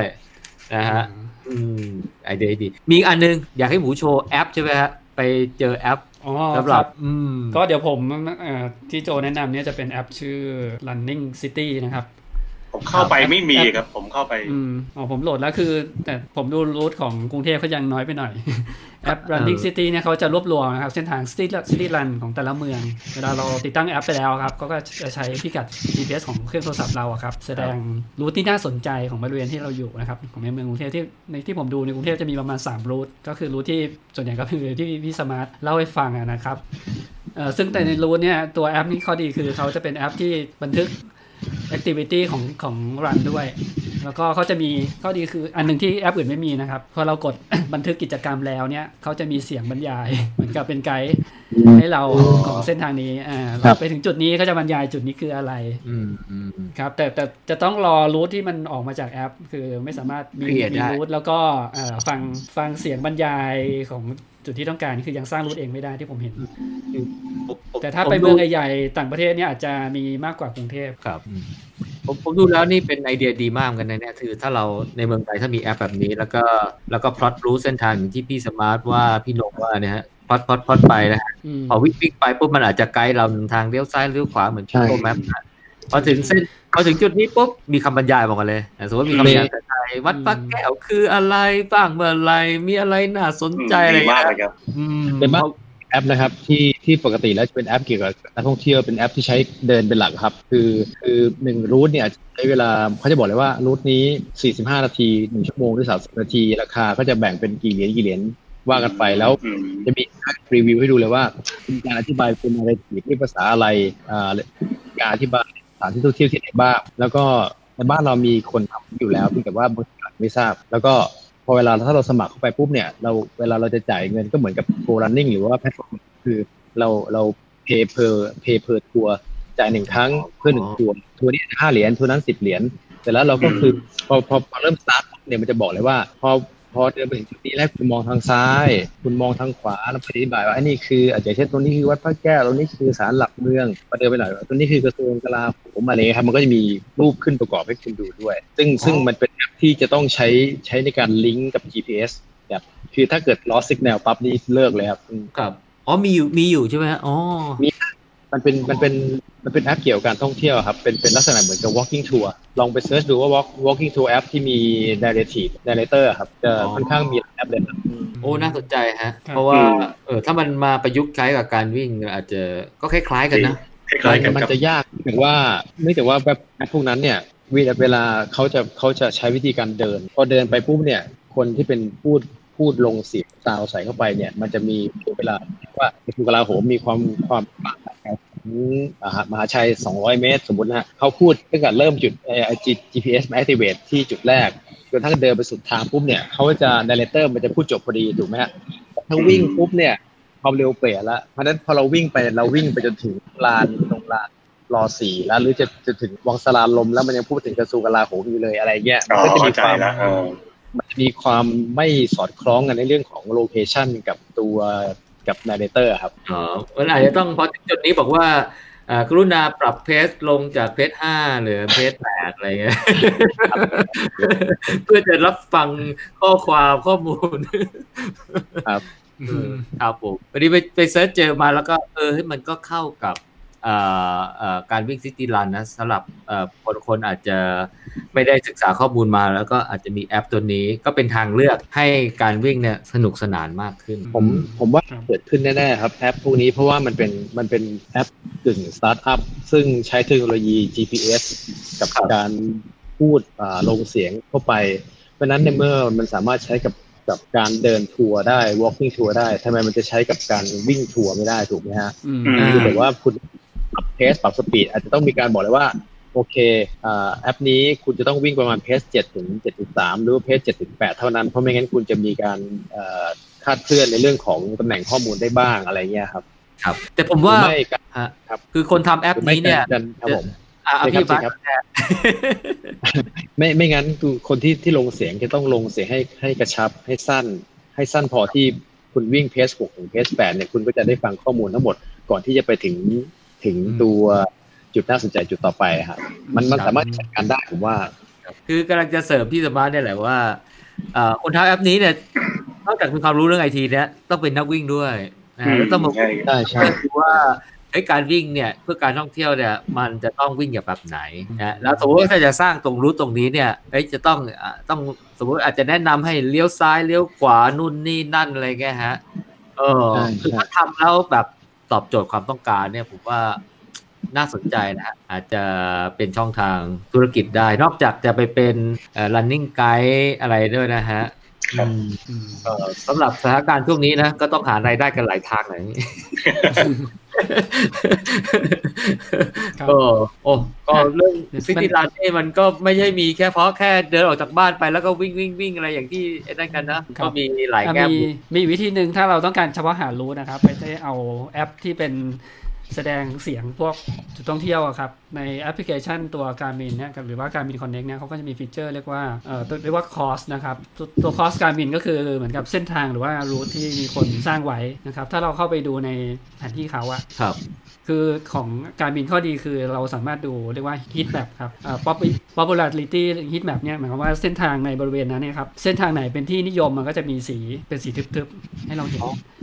อ๋อเหรอฮะ แล้วเราก็เลือกสามารถเลือกรูทรูทที่คนส่วนใหญ่วิ่งได้เงี้ยครับครับ ในแผนที่อ่าแต่ฟีเจอร์นี้มีเฉพาะในเว็บนะครับบนโมบายแอปผมดูแล้วไม่มีอืมอืมส่วนช่วงไหนที่เป็นเส้นเส้นทึบเยอะๆ ก็จะเป็นเส้นทางที่มีคนวิ่งเยอะๆถ้าเราเมาส์ไปวางจุดที่มีสัญลักษณ์ ที่เป็นโขดนี่คือรูทหนึ่งอะครับถ้าเราคลิกเข้าไปเนี่ยเขาจะเป็นรายละเอียดของรูทนี้ครับรูทนี้ระยะเท่าไหร่อืมใช้เวลาประมาณเท่าไหร่อย่างเงี้ยครับ แล้วถ้าครัเราบต้องการเราเรียกว่ากด send to device ก็คือส่งรูทเนี่ยเข้าโทรศัพท์เอ้ยเข้าเข้านาฬิกาเรานะครับเราก็เอาเอารูทนี้ครับไปกด start เวลากด start activity ใช่ไหมครับ แล้วก็ให้กดปุ่ม setting แล้วก็เลือก navigation แล้วก็เลือก cost นะครับ มันจะมี cost ตัวเนี้ยเพิ่มขึ้นมา แล้วก็ก็นำทางเราได้ครับอืมโอ้น่าสนใจฮะอืมไม่เคยเล่นก็เลยมีอีกมีอีกแอปหนึ่ง Strava แต่ไม่รู้ตอนนี้ Strava มันเก็บตังค์หรือยังนะ Strava เขาก็จะมีฟีเจอร์เรียกว่า explore แล้วก็ local นะครับ อันนี้ผมให้ดูในเว็บนะครับขอ explore แล้วก็ local นะครับ แต่ผมรู้สึกยังไม่มีกรุงเทพอืมยังไม่มีกรุงเทพจะมีเฉพาะเมืองใหญ่ๆอ่า ดูใกล้เรารู้สึกสิงคโปร์จะมีนะครับอ่ายกอย่างสิงคโปร์เนี่ยก็จะมีรูท running อันนี้เป็นรูทที่ที่ Strava เขาเลือกมาให้เลยว่า มีรูทที่ไหนบ้างที่ผมดูมีเฉพาะเมืองใหญ่กรุงเทพยังไม่มีนะครับ อันนี้อาจจะเหมาะกับเดี๋ยวพอสถานการณ์คลี่คลายแล้วเราได้ไปเที่ยวต่างประเทศกันเป็นเมืองถ้าเป็นเมืองใหญ่ๆอย่างเงี้ยครับก็เรากดเข้าไปก็จะมี route ที่น่าสนใจให้เราเห็นนะฮะ ที่สิงคโปร์เนี่ยตรงมารีนาเบย์อันเนี้ยเขาก็จะเป็น route ที่ฮอตฮิตอันดับหนึ่งเลยนะครับดูวิวด้วยครับอืมครับครับแล้วก็ route เอออ่างเก็บน้ำ MacRitchie ที่เคยคุยกับโจไปแล้ว อันนี้ก็เป็น route route อ๋อ route ที่ว่านิยมอันดับสองนะ เพราะว่าอันนี้มันจะต้องออกจากเมืองออกมาอืมอืมก็เป็นตัวอย่างนะครับสวยมากก็ครับเอยู่ในสวยสมากตาร์ว่าอืมอืมอ่าครับตัว ส่วนถ้าไม่มีเลยก็ใช้ Google Map อะครับ อืม แล้วก็ search เอา search เอา ก็ถ้าใช้ Endo อะ Endo ก็จะมี feature route เหมือนกันนะครับ อืม ครับอืมครับ ก็ route แล้วก็มีคล้าย ๆกับ Garminแต่ถ้าไม่มีอะไรเลยก็เดี๋ยวรอทีมเราเอ่อมาชวนไปวิ่ง แล้วเดือนเดือนเดือนหน้ามีครับกรกฎาคิดว่าน่าจะ open แล้วเอ่อเดือนหน้าไปวิ่งกันไหมฮะ โอเคไหมอ่าอาจจะวิ่งเนี่ยนะฮะเก้าราชการนะฮะยี่สิบเอ็ดโลด้วยพี่ ฮาฟมาได้ราเลธอยนเพราะตอนนี้พี่ว่างมากครับ คิดว่าคงจะไม่ได้บินถึงปีหน้า โอ้โอ้โอ้ ไปถึงสามแปดศูนย์นี่กล่าวปีหน้าเลยครับพี่ ก็คือตามสถานการณ์ล่าสุดเนี่ยคาดว่าคือผู้โดยสารไม่มีอะนะแล้วเครื่องมันมันใหญ่อะมันห้าร้อยกว่าที่สี่เครื่องยนต์เนี่ยคิดว่าคงต้องจอดรอผู้โดยสารไปเรื่อยๆครับคิดว่าในในในตามแผนในตามแผนนะครับคงจะเริ่มบินเดือนมกรานะครับแต่ไม่รู้ว่าผู้โดยสารจะมาหรือเปล่าเพราะว่าสถานการณ์โคก็วิต้อดงมันยังประเมินอีกมันทีหนึ่งใช่ใช่มันยังไม่ดีขึ้นเลยครับในเมืองนอกเมืองนอกยังใช่ยังกราฟยังขึ้นนะครับมีเมืองไทยในเอเชียเราอะดีครับอืมตอนนี้ก็วิ่งไปเรื่อยครับต้องรอวัคซีนนะรอวัคซีนอืมเอาสิหรือพี่หรือพี่ตรงจะมาขับเครื่องในประเทศก่อนไหมในประเทศปิดแล้วนี่ ก็ภาพรวมติติรันเราก็คงประมาณนี้นะฮะ มีอะไรทิ้งท้ายไหมฮะ เอาเอาพี่สมาร์ทก่อนมีอะไรทิ้งท้ายไหมพี่ฝากอะไรกับเพื่อนนักวิ่งเกี่ยวกับซิติรัน ช่วงนี้ยังคิดว่างานวิ่งที่หลาย ๆ คนคุ้นเคยปีละสามสี่ห้าร้อยรายการเนี่ยผมว่าคงทางทางการคงจะไม่อนุมัติให้เกิดขึ้นได้ง่าย ๆ เพราะฉะนั้นใครที่ ยังออกอยากออกกำลังกาย แล้วก็อยากมีประสบการณ์ใหม่ๆอยากรู้จักจังหวัดบ้านของตัวเองหรือว่าอยากรู้จักกรุงเทพถ้าใครจะอยู่ในกรุงเทพให้มากขึ้นผมว่าซิตี้รันมันก็เป็นช่องทางที่น่าสนใจแล้วก็ถ้าเราวิ่งอย่างปลอดภัย ผมว่ามันจะเป็นอะไรที่ได้ทั้งการออกกำลังกาย และได้ทั้งรู้จักพื้นที่ของตัวเองมากขึ้นนะครับ ราะต่างจังหวัดเองก็หลาย ๆ จังหวัดก็น่าวิ่งมากเหมือนกัน ไม่ว่าไม่ไม่ใช่เฉพาะจังหวัดที่เป็นหัวเมืองนะฮะทุก ๆ จังหวัดมีอะไรที่แตกต่างและมีอะไรจุดสนใจทั้งหมดแล้วถ้าเกิดเราเป็นคนจังหวัดนั้นๆเนี่ยเราจะรู้อยู่แล้วว่าตรงไหนที่ปลอดภัยตรงไหนที่ไม่ปลอดภัยเราจะรู้อยู่แล้ว เพราะฉะนั้นก็ย้อนกลับไปอีกเหมือนเดิมว่าวางแผนให้ดี ๆ ก่อนวิ่ง ว่าจะวิ่งเส้นเส้นทางไหน มีอะไรที่ดูน่าน่าสนใจก็จะก็ลองวิ่งไปดูอันไหนที่ไม่ปลอดภัยก็หลีกเลี่ยง ความปลอดภัยเป็นอันดับหนึ่งครับผมประมาณเนี้ครับครับพี่นงฝากอะไรไหมครับพี่ ก็เหมือนเดิมนะครับคือเรื่องความปลอดภัยของเราเป็นหลักนะครับ เราวิ่งเนี่ยสำคัญคือเราวิ่งเพื่อสุขภาพ แล้วก็ต้องดูแลชีวิตเราด้วยนะครับอืมเรื่องทางข้ามเรื่องหมาเรื่องคน หรือเวลาเข้าไปถึงตลาดเราก็ควรจะเดินตามเขาถ้าเราไปวิ่งแทรกเข้าไปมันอาจจะดูไม่ดีนะครับสำคัญตอนนี้ครับผมอืมน่าจะดีนะครับขอให้วิ่งอย่างมีความสุขครับดูแลตัวเองให้เยอะครับขอบคุณมากครับ ก็สำหรับผมนะก็คิดว่า ซิติรันเนี่ยเป็นเป็นทางออกสำหรับตอนช่วงนี้นะที่ที่เราอาจจะมีข้อจำกัดพอสมควรเหมือนกันสติรันวิ่งที่ไหนก็ได้อะเพียงแต่ว่าให้มันใช่ปลอดภัยที่ที่ว่านี้นะแล้วก็เป็นช่องทางหนึ่งที่ทำให้สำรวจโลกโลกภายนอกนะฮะเรียนรู้วิถีชีวิต เรียนรู้ศิลปะวัฒนธรรมประวัติศาสตร์อะไร ผมรู้สึกว่ามันมีอะไรที่ให้เราแบบสนุกสนานอีกเยอะนะ โดยเฉพาะจากการวิ่งด้วยสองเท้าเนี่ยไม่ไม่ต้องเสียตังค์นะนอกจากเสียเหงื่อนะใช่หรือครับไม่ก็เอ่อศิลปเอ่ออะไรนะ อย่าอย่าอย่ากินเยอะอะผมว่านะบางหลายคนนี่ก็แวะแวะทุกเซเว่นนะครับเซเว่นห่างกัน500เมตรที่แวะทุกเซเว่นเลยครับเออวิ่งก็วิ่งวิ่งไปสิบสิบโลได้ยี่สิบเซเว่นอะไรเงี้ยอืมอันอันนั้นนี่ก็อาจจะเยอะไปหน่อยนะแล้วก็ผมว่ามันก็เป็นช่องทางหนึ่งซึ่งทำให้พบเจอเพื่อนใหม่ๆพบเจอเพื่อนใหม่ๆ ไปวิ่งที่รันทีไรเนี่ยนะก็จะรู้จักคนใหม่ ๆ เพิ่มขึ้นทุกทีเลย ทุกครั้งเลยซึ่งใช่ชอบนะชอบนะอืมทำให้โลกนี้จริงแล้วเนี่ยเอ้ยโลกรอบตัวเรามันมีอะไรให้ค้นหาเยอะทั้งสถานที่ทั้งผู้คนนะฮะก็เชิญชวนนะฮะแล้วก็เดี๋ยวเราก็จะมีมาชวนไปวิ่งเป็นระยะมาร่วมวิ่งสนุกสนุกไม่ไม่เก็บตังค์นะฮะเราพูดซึ่งธุรกิจการวิ่งแต่เราไม่เก็บตังค์เรายังไม่คิดเป็นธุรกิจนะครับเอ่อผมก็คงมีประมาณเนี้ยฮะให้หมูฝากแล้วก็ปิดท้ายรายการ อ่าครับผมผมว่าซิตี้รันเนี้ยมันเป็นประสบการณ์ที่เราจะหาไม่ได้จากการเดินทางด้วยวิธีอื่น เช่นไปบริเวณเดียวกันนะครับ ถ้าเราเดินทางโดยการขับรถนั่งรถเมล์คือแท็กซี่หรือขับรถส่วนตัวไป กับเทียบแล้วกับการวิ่งไปเอาตัวเองไปที่บริเวณนั้นเนี่ยเราจะมีประสบการณ์ ระหว่างทางเกิดขึ้นมากมายที่อาจจะไม่เคยผ่านมาก่อนนะครับ ก็มันเป็นประสบการณ์หนึ่งที่นักวิ่งก็คือได้สุขภาพดีด้วย ก็ได้เห็นอะไรแลกอ่าเป็นเป็นการแลกเปลี่ยนประสบการณ์ได้เจอคนใหม่ๆนะครับ ผมก็เป็นเป็นเรื่องของการทำคอมมูนิตี้หนึ่งให้วงการนักวิ่งมันโตโตขึ้น ถึงแม้เราไม่จำเป็นต้องไปลงงานที่เป็นงานแข่งขันใช่ไหมครับ แล้วก็มาเจอเพื่อนแล้วก็รวมกลุ่มกันแบบนี้ครับ ถ้าถ้ามีโอกาสเดี๋ยวจะชวน แต่เริ่มต้นเราอาจจะรับคนไม่เยอะใช่ไหมโจ เดี๋ยวเราดู เดี๋ยวเราดูกันนะว่าเขาเขาอันล็อกได้แค่โอ้ยไหนปกอะไรติเงี้ยปกติชวนมาอืมก็มีคนไม่เยอะไม่ค่อยมีคนเท่าไหร่แต่แต่ปีที่แล้วตอนวิ่งตอนวิ่งเก้าวัดอะไรใช่ปะรู้สึกคนเยอะมากเอ ออภิกายเยอะเกิแต่นการอื่นก็เกินก็50พอคนก็สบายสบายๆอืมอ่าไม่เยอะเท่าไหร่ครับผม อืมอะก็คงประมาณนี้อืมมานี้นะครับ ก็ Facebook ไลน์นี้จะมีทำเป็นพอดคาสต์ด้วยสำหรับเพื่อนบางคนที่อาจจะไม่สะดวกดูทาง Facebook Live นะครับ ก็สามารถฟังทางพอดคาสต์ City Trail Talk ได้ ฟังไปวิ่งไป ได้นะครับผม เนาะนานแล้วนะประมาณนี่เกือบสองชั่วโมง โอ้นะครับ